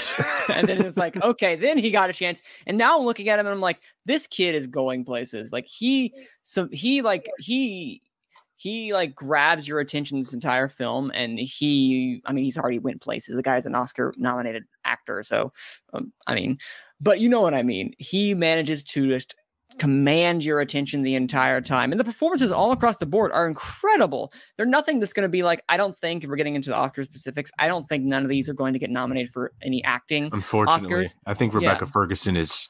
The- I think she she's steals the entire movie. Pretty She- close Right. to. He's definitely As I said, that scene where the it's like a cathartic scene of having them in um uh that that tent as you said that was very like it was, it was building to that scene because their relationship i'm so curious as to that dynamic because at the end of the day lady jessica is a part of the bene gesserit bene, bene, Bene bene, Gesserit. It's been a Gesserit. Thank you. These are words I'm gonna have to get into my vocabulary really soon because it's basically almost a whole other language. It feels like.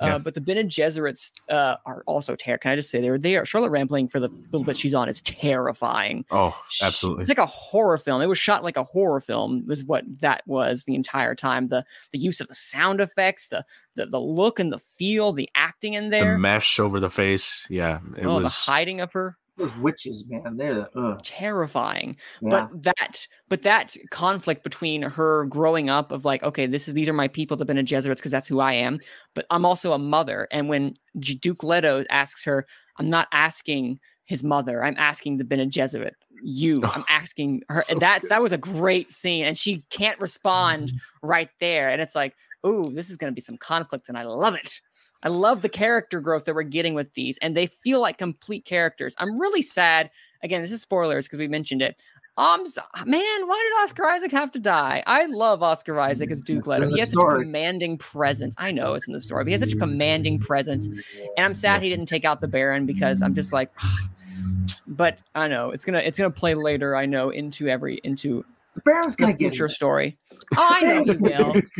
I know he's gonna get. He's gonna. He's gonna. He's gonna. He's gonna die a horrible death, perhaps. But also, Stellan Stellan Skarsgård is also terrifying as the Baron. The makeup work and the design on that So good. character, Yeah, it's bone chilling. Truthfully, like the way that he hovers. I don't know if that was that in the David Lynch's uh, Yeah. visualization of doing the but same it's thing? like Okay. more silly yeah.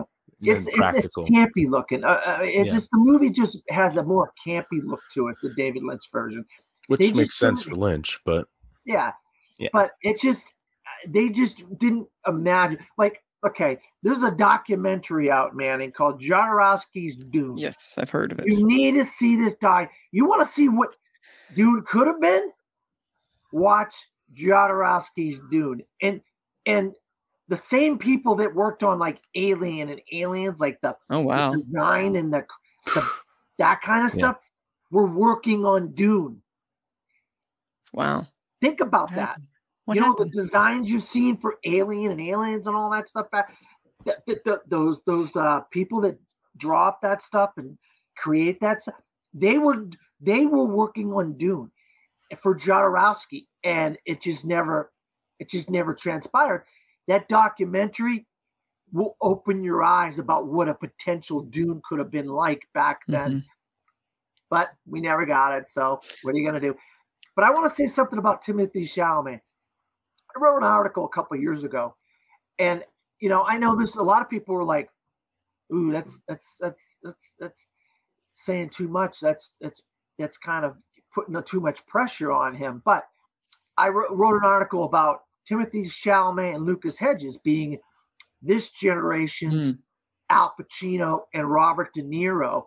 And I strongly believe it that if you look at these two actors and their their arc as as young actors and coming up, they're they're the they're the Al Pacino and Robert De Niro of this generation. You can see how these two young actors are progressing.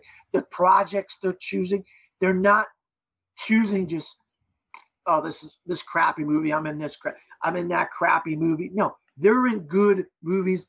They give always give great performances in everything they're doing. They're in iconic movies like Dune and things like that. You know, um, you're going to have a parallel of these two actors as the years go on because they're going to be around a while.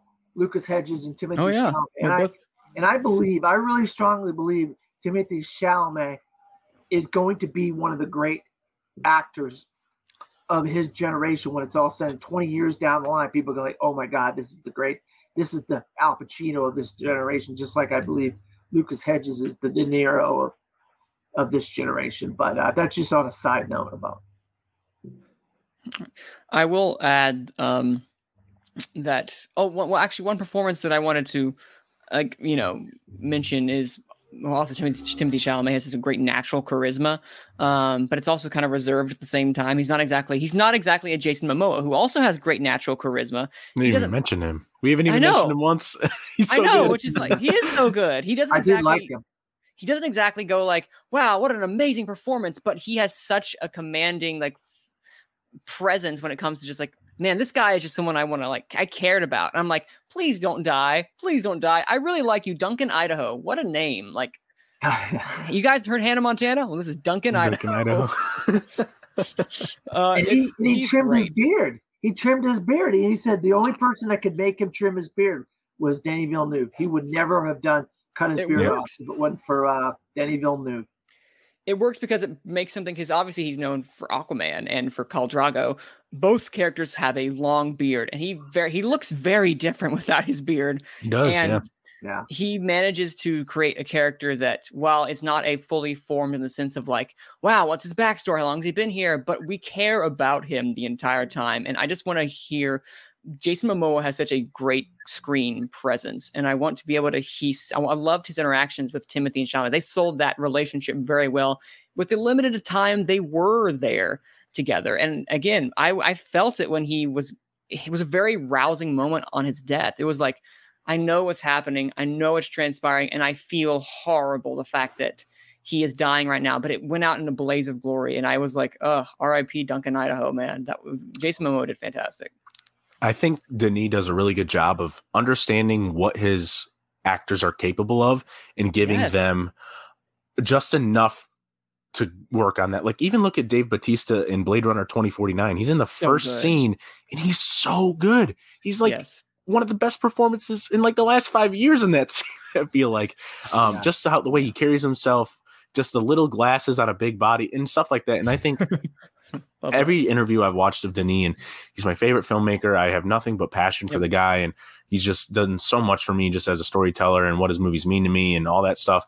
Um, but he just really understands just how to get the most out of what's available to him, whether it's budget, whether it's actors, whether it's talent involved behind the scenes. He just really gets it. And I think that every time you listen to him talk, it's just like, man, this guy, he's not like a Martin Scorsese where he's, you know, excited and pumped up even at 80 years old. He's very specific, but he's still very much in love with what he's creating. And um, some people think that's kind of a, a con to his work. Some people think that Dune may be a little too clinical and his filmography may be too clinical. But to me, Dune is clinical. Uh, It's a very specific movie about very, very specific things that span very different genres and can be combined into one. And that's why it's such a, a bizarre sort of sci-fi fantasy trip that um, only Denis could have made. It's the And- new Star Wars, but but but it needed to be in the hands of somebody that can make it the new Star Wars. And I and I I, I strongly agree with the people the comparisons. Is this the new Star Wars? Yeah, it is the new Star Wars. In Denis Villeneuve's hands, it wasn't the new Star Wars in David Lynch's hands, but it is No. the new Star Wars in Denis Villeneuve's hands. I hope that's the case because he's a very distinctive filmmaker, and a lot of criticism I've heard from him is his movies feel cold and emotionless. Which- Completely disagree. And I was about to say his the emotions in his movies are there. It's controlled.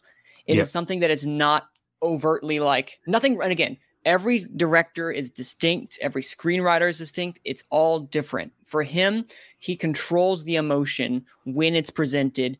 It's if it feels distant, it's because that is might be a choice at that moment. It's not saying Correct. you can't do that. Look Mm. at again that tent scene. That was building up to that moment and it is released and it's cathartic. He is not an emotionless director. He is a distinct director, but he's not one that wears, he's not someone that wears his heart upon his sleeve where everyone is like, you know, in a very specific way you can see them. The characters are very controlled, but they will let go of that control and you can see their emotions. They are not emotionless caricatures. But I've heard that too much and it's like kind of annoys me because it's very false. Even just with watching Sicario recently, that sequence at the end when um, Alejandro Benicio del Toro's character has the gun pointed at Emily Blunt's character. It's the only time we see like physical tears in the movie, and the whole movie's building up to this moment that is feels never ending. Look at Blade Runner 2049. Like Agent K, he's kind of concerned about where he's going and what his journey is. And then at the end, you know, he isn't the child, but he chose to die for the right cause. And he's like, oh, all the best memory are memories are hers. And then he dies on the steps. And it's like all these moments, they're full of emotion and they have meaning at the end. And I think not enough movies do that to where, you know, a lot of dramas have the characters reaching into the sand and lifting their fists in the sky, crying and angry and upset and throwing things across the room but he manages to do it to complement the narrative that it's a part of. And I think that that is uh, just a huge testament to his ability as a storyteller because he's patient. He's very, very patient. And I think that he uh, capitalizes on that every time. And if you look back at some of his like films, like you look at Prisoners, um, like there's always like maybe like there's always a cathartic moment of the characters release their anger or release their high emotions. Like Runner 2049, K finally just kind of like throws a chair. He gets upset in that one moment. And again, that was him releasing prisoners. Jake Gyllenhaal's character of Detective Loki, he has a moment where he starts banging everything, and it's cathartic in that one moment. It's not exactly, it doesn't transpire throughout the entire movie. There aren't these peaks and valleys. It is a slow build before there's a cathartic drop off, and you continue that. Yep. He knows when to use emotion uh, very effectively. Absolutely.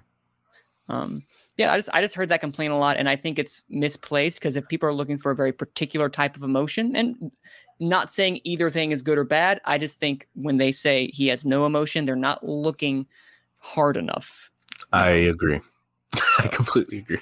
Yeah. So I just because again, he is one of my favorite directors, and I think he's a fantastic uh, uh, auteur when it comes to because look at his look at his filmography. Again, I haven't seen if you even if you just take um oh shoot, what did he do before Prisoners? Um, or is Enemy, Incendies, Polytechnique. Okay, well, it's not too Polytechnique because I haven't seen Polytechnique. Oof. But like, if you, I know that's one of that I, it's that I that I have not seen. Um, it's hard to watch. look at from, oh, is it? Oh, well, extremely, extremely hard to watch. Well, if we look from Incendies all the way to like now, if you look from that list of you have Incendies, I'm just going to see if I do off the top of my head. Incendies, you have Enemy, you have Prisoners, you have um, Sicario, you have uh, Arrival, you have Blade Runner 2049, you have Dune. That is a just, it is fantastic. But, but there is nothing else to say other than this is just an amazing run. And I can't yeah. wait to see what he does this. Part two for Dune, please. Next movie, please. Warner yeah, Brothers Discovery. You can't make it. He can't make another film in between these two. He's got Discovery has got to greenlight part two. Yeah. I mean, I think they the will. Next thing he does, but I also so. a lot of people here, a lot of moving parts, getting everybody on the same page. They're all doing people. Uh, Momoa is doing Aquaman, and you know everybody. Rebecca Ferguson, Mission Impossible, all this other stuff. Yeah, yeah, so getting all these people together again, cinematographers, the DPs, the, the, the costume people, it ain't gonna be. That's why I wish Warner Brothers would have just let him back to back. They should have back to back get it done with, you know, but whatever. Hey, Hans Zimmer's on board for number two. We have him down. He's like, he's yeah, already writing sure. music. Um, yeah, I mean, he's only won one Oscar, Hans Zimmer. I mean, how how is this guy only won one Oscar in his it's career? It's so weird. We got to give him the. But there's John Williams is out there stealing them. Well, no, yeah, well, stealing the nominations at least. The Desplats, yeah. the those guys kind of come along in the last decade or two. Uh, but we got this guy who's got going to legitimately get uh, Jonny Greenwood could get two nominations this year, oh, and oh, yeah, Zimmer might get might lose again. And it's like, really, Zimmer I, lose to this. Which is a perfect time to actually, before we get into the Oscar talk right now and wrap things up, I want to clarify something because at the very end, they do a great job of kind of building Zendaya's character up the entire time. And then we kind of get to finally get their intera- interaction, and it's kind of you know, they're just kind of knowing each other, but there's something budding. You can kind of see and tell. But one thing I found incredibly interesting is that they use these flashbacks, and I want to clarify from this from y'all because, of course, you guys have actually seen both the David Lynch and for you, Roman, you've actually read it. There is a character that is shown that says, "I'm going to teach you the ways uh, or, or ways of the desert." And you come to find out that's the person he's fighting. Am I incorrect? Is that the same guy that he It's the has in the same guy. vision? And then he, instead of him showing the ways of the desert, he kills him. Correct me if I'm wrong. And if this is spoiler, stop me right now. Does this mean that his visions will not always come to pass? That they are ever changing, ebbing, ebbing and flowing? Is that correct? Yeah, absolutely. Because Yeah. not- Okay. just- even though he's having dreams, doesn't mean they're. And the Bene Gesserit witch lady kind of said this to him. Don't just because you're dreaming doesn't mean it's gonna real. And then also he got that line from um, Duncan Idaho. Hey, dreams are dreams. This is reality. You know, you live in your reality. This is the you know. So we have to take it with a grain of salt that he that those dreams may not come true. But we, I think the stuff that's going to happen with Zendaya is going to happen. It looks like they're going to get together and they're going to be like the leader of the world, the galaxy, or whatever the hell, the, But you know, will the she? Muad'Dib or whatever the hell you want to call the guy. But will she murder him? Because that was also the, the vision as well. So that's what I'm curious about to show are his dreams and or his visions or dreams or what have you. Will they all come to pass? I don't know. But Roman, were you going to say? Were He you gonna say gave him the knife. I think it's kind of hard to say because with any adaptation, they could change things, um, which always kind of scares me. But from the looks of it, it sounds like he's going to stick pretty close because he has a very deep passion for the material. Um, I think what the what the dreams do and these visions do is they're full of anxiety and full of fear. Um, and I think that because he's growing into a man and it is a coming of age story in a sense, I think that is just him kind of growing into having to accept being a leader and the fear of what what comes with that. I mean, think about what happened to his dad. You know, his dad dies because you have a character that they trusted set him up for failure, which makes it a lot like Game of Thrones. Because Doctor Yueh, he's not a bad guy. He just wanted to try and do the right thing and end it all. And maybe that was his means of doing it. And I think that that just plays into a lot of what you're going to end up seeing in the second one, where you're going to have a lot of things alluded to, a lot of things come to pass. Um, but it, it's just kind of a matter of not so much what the dreams are telling him, but what he acts on in the moment. I mean, look at look at that fight sequence towards the end. He didn't want to kill the guy. He could have killed him multiple times. And he chose Mhm. not to. And they said, you have to do it. And then again, there's a great quote. I'm not even going to try and quote it because I'll botch it about, you know, kind of growing into a man and once you killed someone. Um, and I think that's, again, I just want to literally just go read and rewatch the movie over and over because that's all I want to be in right now is that world. It is, it's special to me. It's very special. It's a fascinating world, and we didn't get to talk about how the um, um, uh, the sandworms, which I thought were like an incredibly cool visual and are terrifying in and of themselves. But we're gonna get more in part two, right, Yeah. guys? Oh, very much worm. you're gonna get a Big worm sandworms time. Yeah. in part two. Big worm energy. You're gonna learn how to ride the Worm sandworms in part two. You're gonna, we're gonna get to learn how to ride the sandworm. You saw the doc. What was Yes. it? The doctor was riding the sandworm. Yeah. We're gonna- was- actually gonna learn. no, she she's she's dead, right? I did not expect them to kill her. I thought she was going to last was- longer. What was she riding the sandworm for, though? That I wasn't mean- her, was it? Yeah, that was her, was it? Right? I don't No, think so. me. I don't think so. The All right. yeah, there's a lot of stuff that happens. With, I don't know how they're going to start the second one or who they're going to start with, but yeah, there's a lot of stuff that happens that you're like, okay, yeah, I got to kind of recollect myself. So hopefully they have a double bill of uh, the two when part two comes out. Because I'm pretty So- positive that's happening.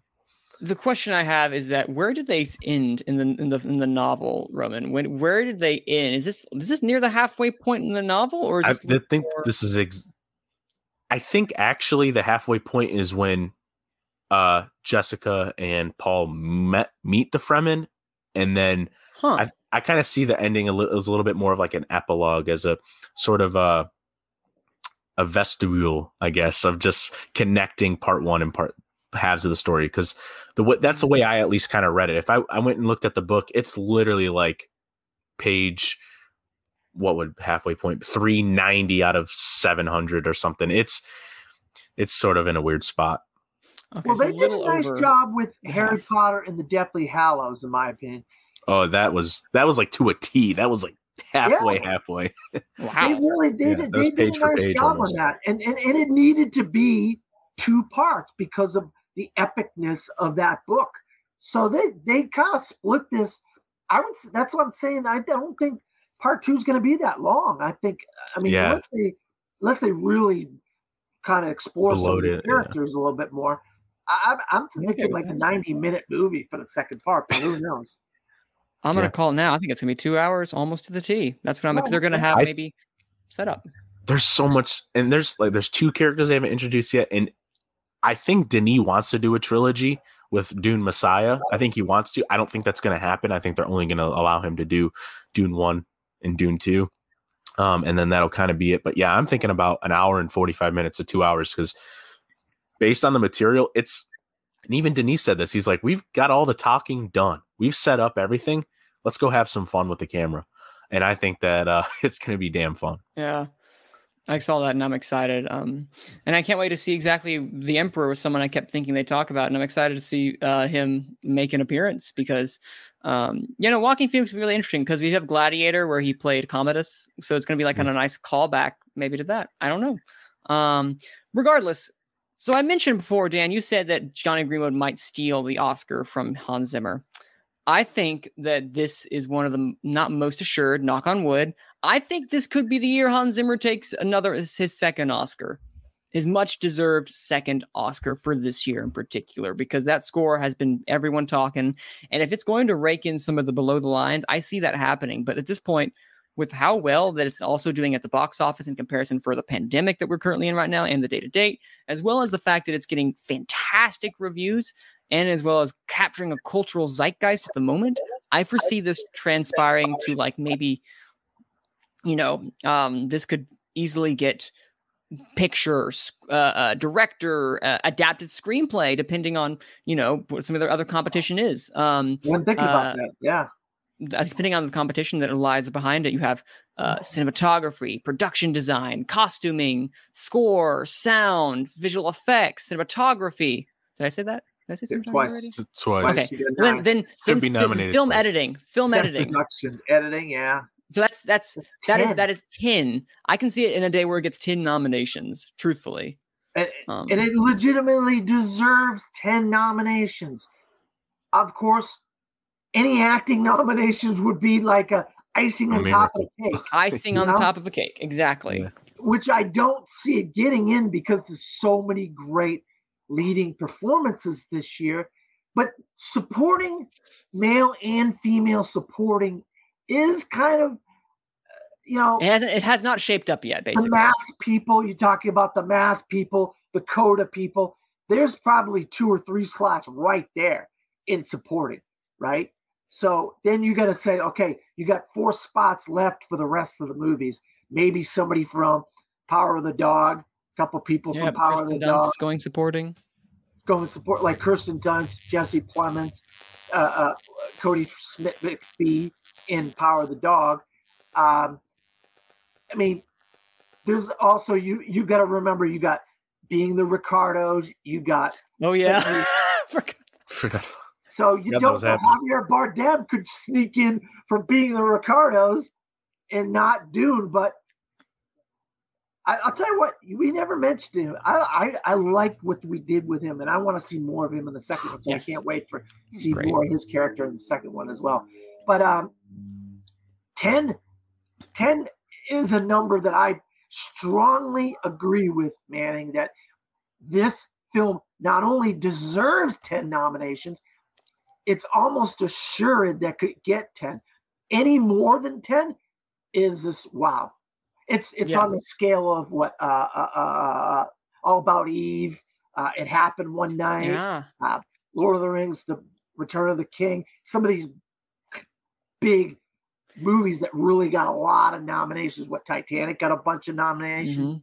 So 'Cause Don't forget, it would probably get eleven if we didn't combine sound. So- yeah, two sound, yeah, two sound. That that stuff at the beginning, that the the the, the Oh yeah, the dreams are messages that? from the deep. deep, Dreams yeah. are messages from the deep. That's Yeah, that was like, damn, that, what what is it? That's some interesting stuff, you know. But uh, yeah, it's like to know what definitely is. it, I'd be shocked if it didn't get 10, but hey, this, you know, who knows? Flea could get four. That would be amazing. That's we're not Um, talking about Flea, but No. shot that Flea could get four. That would be shocking. So Roman, um, uh, I had mentioned before when I was reaching out, like we were going to talk about the awards prospects for Dune, and. Denis Denis Villeneuve arri- with Arrival is no, um, um, um, he is familiar with this entire world. So of the Oscars and awards chatter, even even for BAFTA, he got a director nomination for Blade Runner 2049, which is still one of the coolest BAFTA nominations that I remember seeing. But for you personally, do you what? How do you see this playing out with the critical acclaim that it is still currently getting? It's kind of interesting because I I'm not as in tune with the awards this year as I have in the last like couple just because I work more now. I work like almost 200 to 250 hours a month uh, and it's like one of those things where I'm oh, I only watched 40 movies this year, 40 new movies and I'm usually at about 90 right now. I'm usually at about 95 to 100. And you know, that's not bad. I mean, there's people out there watching 200, but you know, it's Good for them. yeah, yeah, very good for them. And I'm very jealous that you have the time to do that. But when it comes to awards, I think that we're going to start reaching a point now where uh, Denis has about 10 to 11 films under his belt. I mean, you look at some of the greats, you know, Spielberg, Scorsese, all these directors have been nominated a lot and in, you know, consideration every single year. I think Denis is reaching that point. I mean, you just look at Sicario and it kind of all started there where oh my god this guy's just making movies that are perfect for award shows. You've got cine- cinematography nominations you've got screenwriting nominations for taylor sheridan you've got this that and the other. And it's just one of those things where with this one this might be sort of the big one for him that kind of pushes him into being in talks every single year just because like you guys have mentioned i can easily see 10 easily see 10 will it get any acting nom- nominations probably not it's just it's not the type of movie. It's not really an acting vehicle. Everyone's great, but it's more of a showcase vehicle for all the special effects. And I think the script is great too. I think the editing is off the charts good and probably the only Mhm. reason the movie works. I would love to see that there. As for directing, I think look at what Christopher Nolan did with Dunkirk, and I think Denis Villeneuve should get a nomination for that reason alone, just because of what he had to do, what he had to bend over backwards for. And I think you can just see the passion, just the way he's talked about it, the way he's fought for it, the way he Yeah. said that you shouldn't push this movie to streaming at day one just because, you know, you think it makes more sense there. This movie should be seen in the theater. The Oscars value the theater going experience. They love that stuff. They love celebrating movies. And Dune, if you really want to go that far, is kind of a celebration of what movies are capable of, on top of the fact that it has a smaller budget than a lot of these big movies that won't get a quarter of the nominations this will. Um, so I think this is just kind of set up for success and set up for preparing Denis for a decade where he might be in consideration for best director every single year or whenever he makes a movie. Um, so yeah, that's kind of where I'm at. I'm not as in tune right now, so I can't really compare to, you know, Power of the Dog or French Dispatch or a lot of other movies that I'm really excited to see and want to see. Um, but yeah, we'll just have to wait and see. I guess I'm pretty excited because I think it deserves every dollar, every set of eyes in the world, and every nomination in the book. which I was going to quickly just add for um if you look at Gold Derby right now, um well I had it on uh latest odds. Here we go. Come on, work for me. Um but if you look right now, just for Dune is currently still for odds is number 5 um when it comes to getting best picture. So that is still incredibly good. Um if you look at director Oop, that's picture again. See, the, the, the, the app is different than the website, so I'm not as in tune when it comes to that. But if you look at actor, um, Denny is currently number two um, when it comes to possibility of getting nominated, uh, right below Jane Camp Jane uh, uh, Campion. So I think that that She- is. Who did? What did she do? Okay, yeah, I need to see that. Okay, I need to I'm see Netflix. that for excited sure. Yeah. Netflix December. Okay, Yep. So I'm excited for that. Um, so there is a strong like push to get him because every year there usually is a technical film that manages to make it in upon you know the merit of its technical prowess. Um, trying to recall what was it last year? Uh, what did we have? What was last year again? I can't remember. There wasn't one last year actually.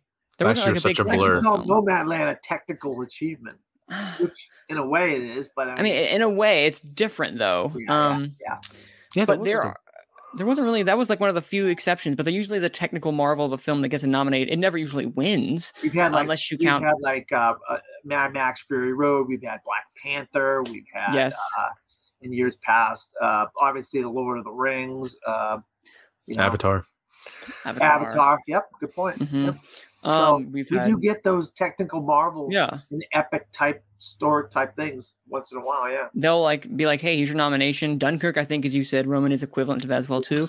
But Yeah. looking back, I think this is very close to Lord of the Rings in the sense of like, here's all these texts, none of the actors are going to get it, but look out for SAG Ensemble.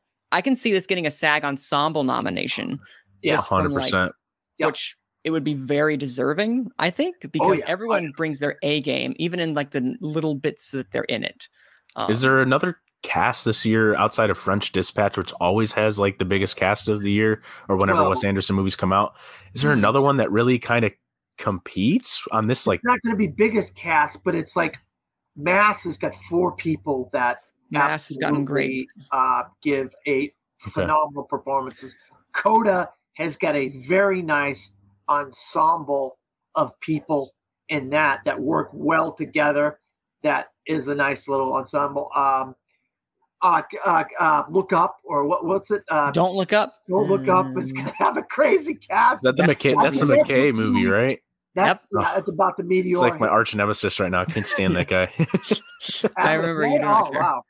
Yeah, so that's got a Um, crazy cast. Uh, Don't Look Up does. Um, what else is there out there? I mean, it's a nice ensemble. Power of the Dog with about five people, but Well, um, what like the Uh, big uh, one, the Power of the Dog. You have, unless uh, House of Gucci, that could be Yeah. one that really comes in. We don't know. Um, Nightmare Alley, that's another. Yeah. That's another one. it's another one, yeah. Um, Del Toro. Uh, Belfast, that's another one. Yeah, But when it comes yeah. to just size, like Dune is the biggest. I think is the biggest one when it comes to just the sheer size of the you know of the perform of, the cast. Um, like they do great work, and I don't think I don't think Dune would win if they got SAG Ensemble nomination. But the fact that to me, this is when the nomination of SAG Ensemble itself would be deserving.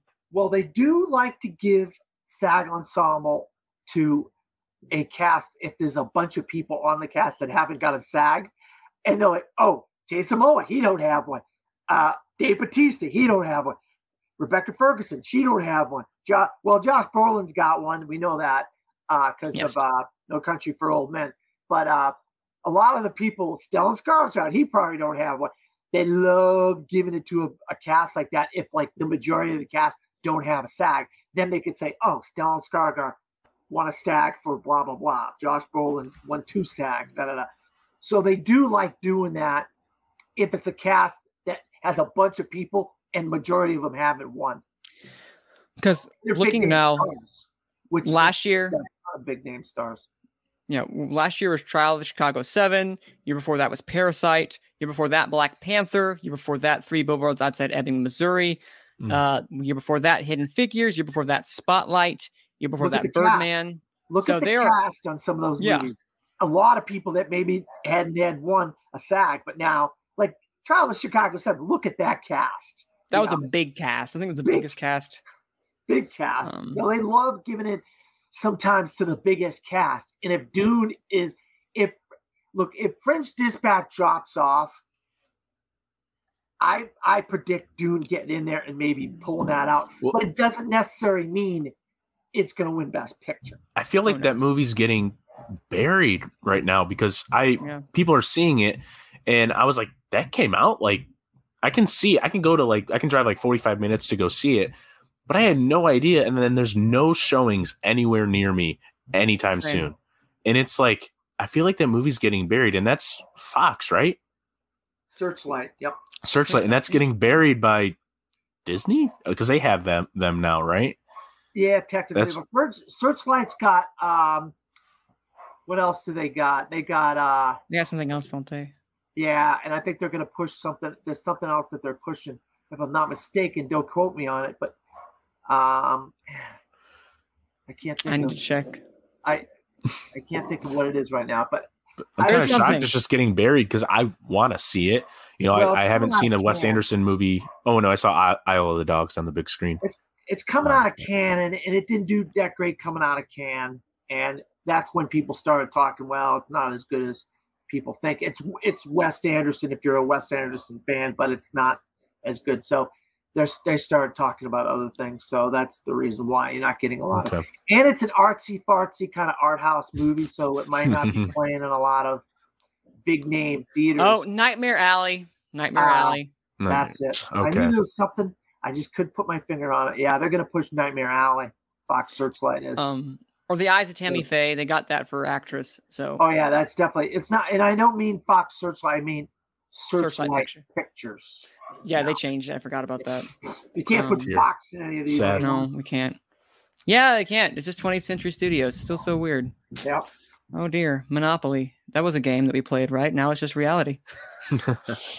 um, yeah, that's kind of like what we expect at this point. I think 10, I think we're all in kind of agreement. I think 10 would be the case because, like the Lord of the Rings, there is an uns- a great, uh, fantastical ensemble that do great work, and that there's no singular uh, individual unless like Ian McKellen, but that's like that was Gandalf, and I think that was just like a, a, a, a not a fluke, but a one time thing. yeah. Um, I would be, sh- I would be again. I think if it's anyone, I think we're all in agreement. Rebecca Who won that Ferguson. I agree. I, I think Rebecca Ferguson would probably be the only one. Yeah.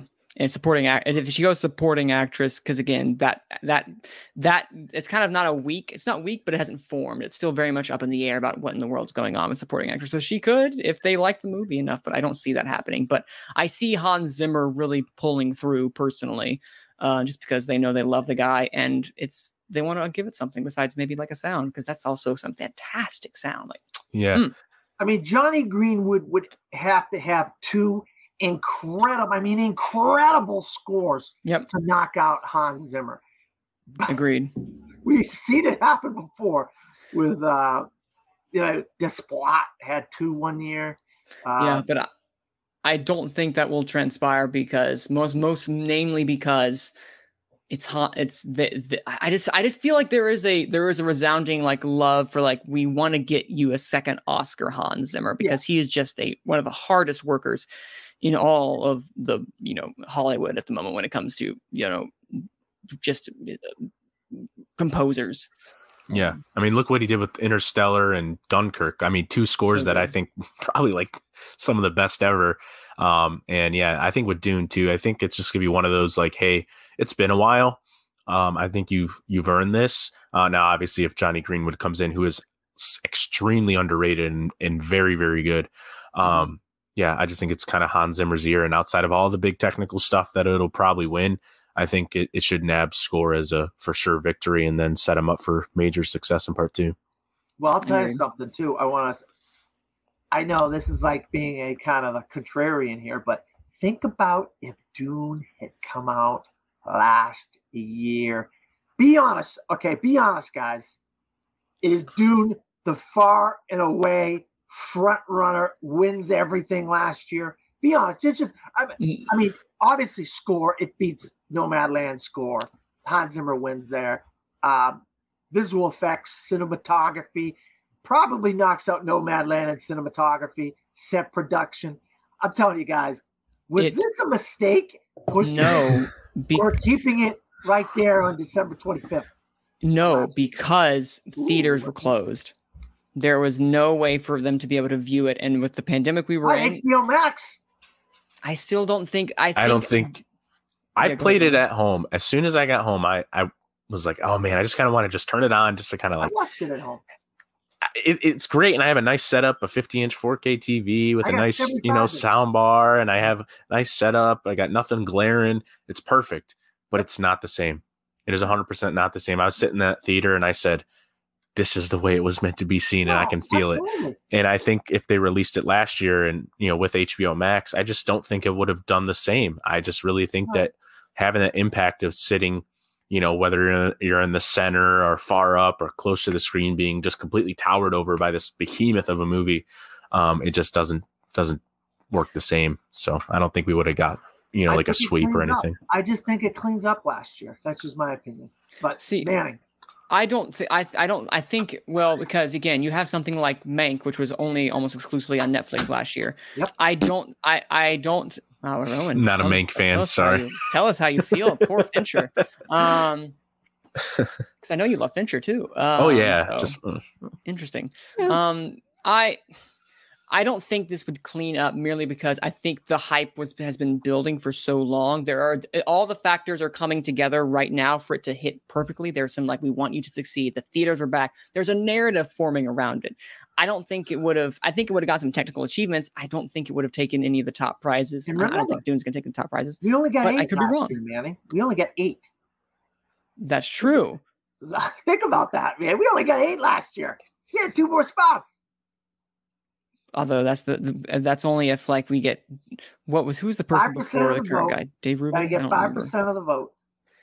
It's possible. It's just I think all the factors are coming in right now, right when they need to be, right. and with that they're coming in. But I do think I don't think it would have gotten shut out. No way. I think no matter when this would have come out, I think that well, although Denis Villeneuve was like adamant, like I'm not gonna, we're not releasing this unless I can get it in theaters, and he would not have gotten it in theaters last year, truthfully, Yeah, because.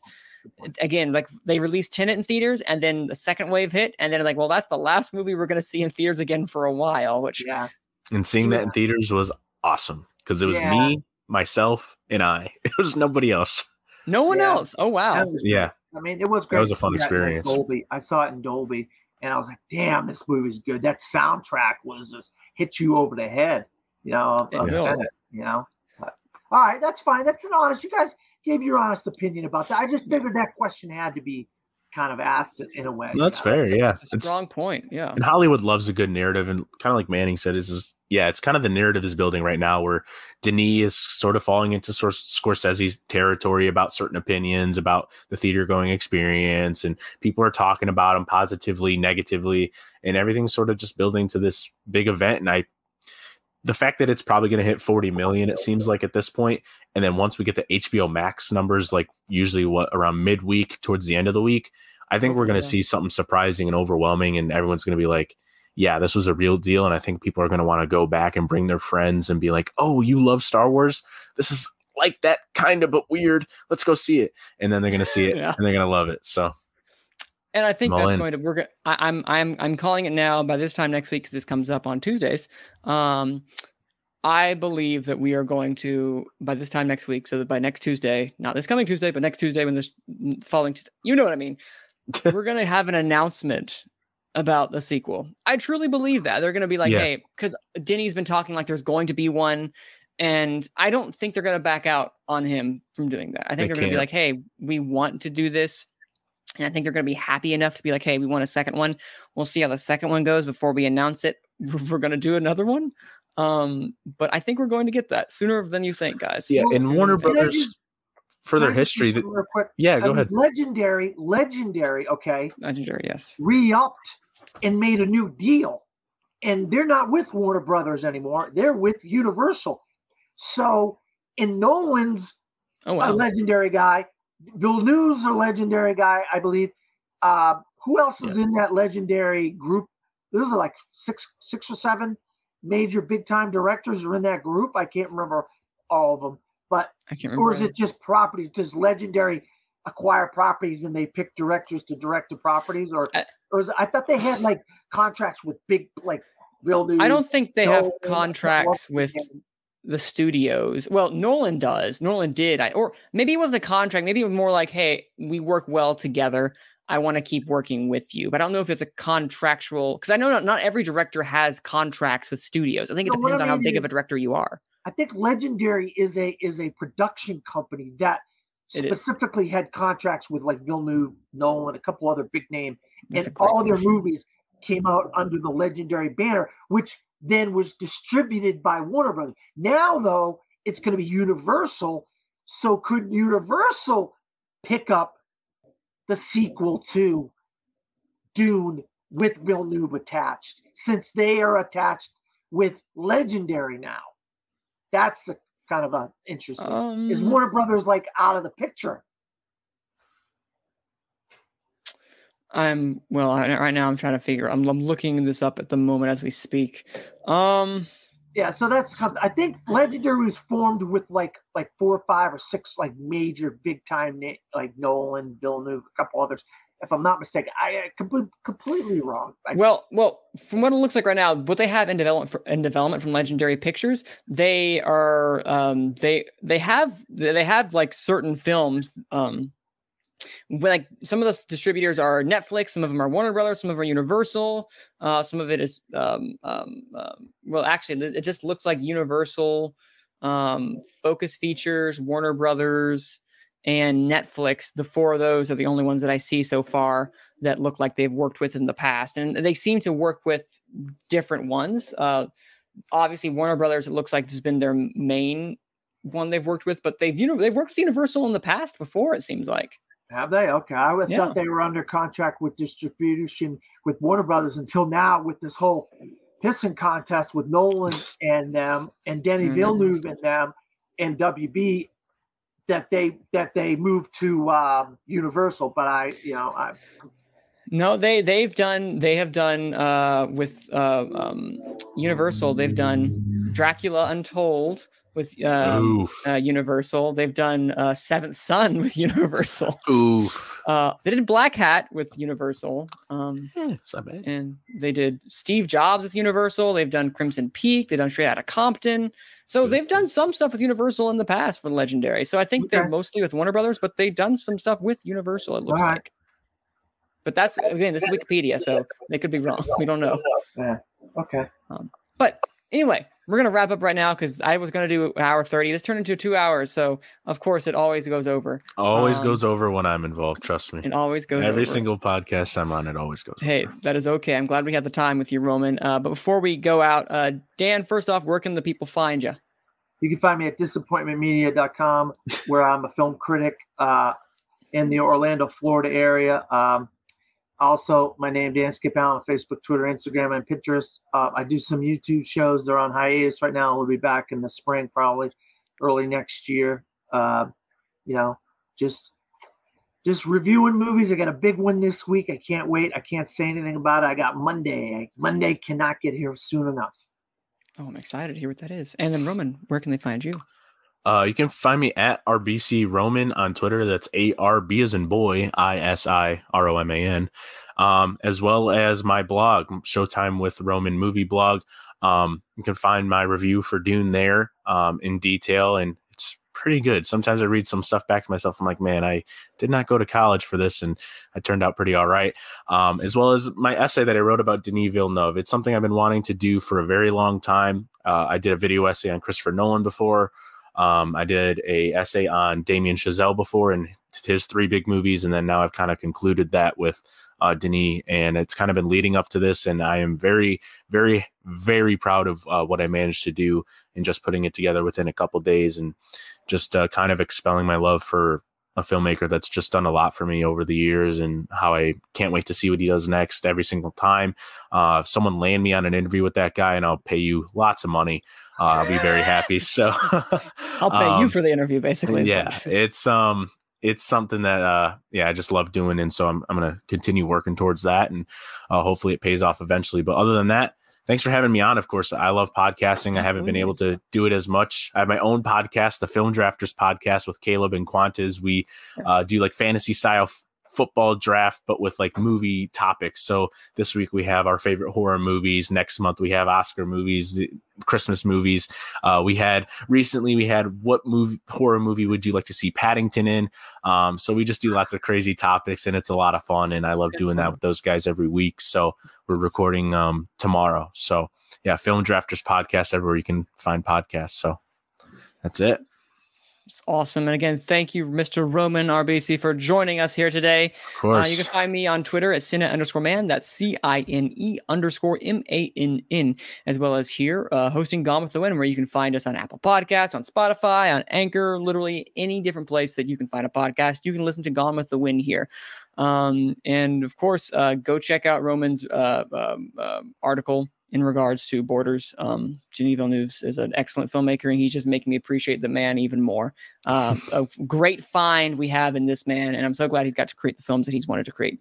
Um, but again, thank you, Roman, and um, yeah, thank you uh, thank you guys for listening. We will see you next time when we actively. we're getting into the Oscar season. Like by next week, we'll slowly get into, well, no, in two weeks, I guess. November will be right around the corner and we will be in the Oscar season, in the hunt. And I'm excited to see what's transpiring. Um, Mm, I just want absolutely. Dune part two right now. So um, uh, I'm putting that out into the world. Retweet. Retweet. Re- Yeah, want it retweet. I want that now. Thank you. And uh, we'll see you all at the movies.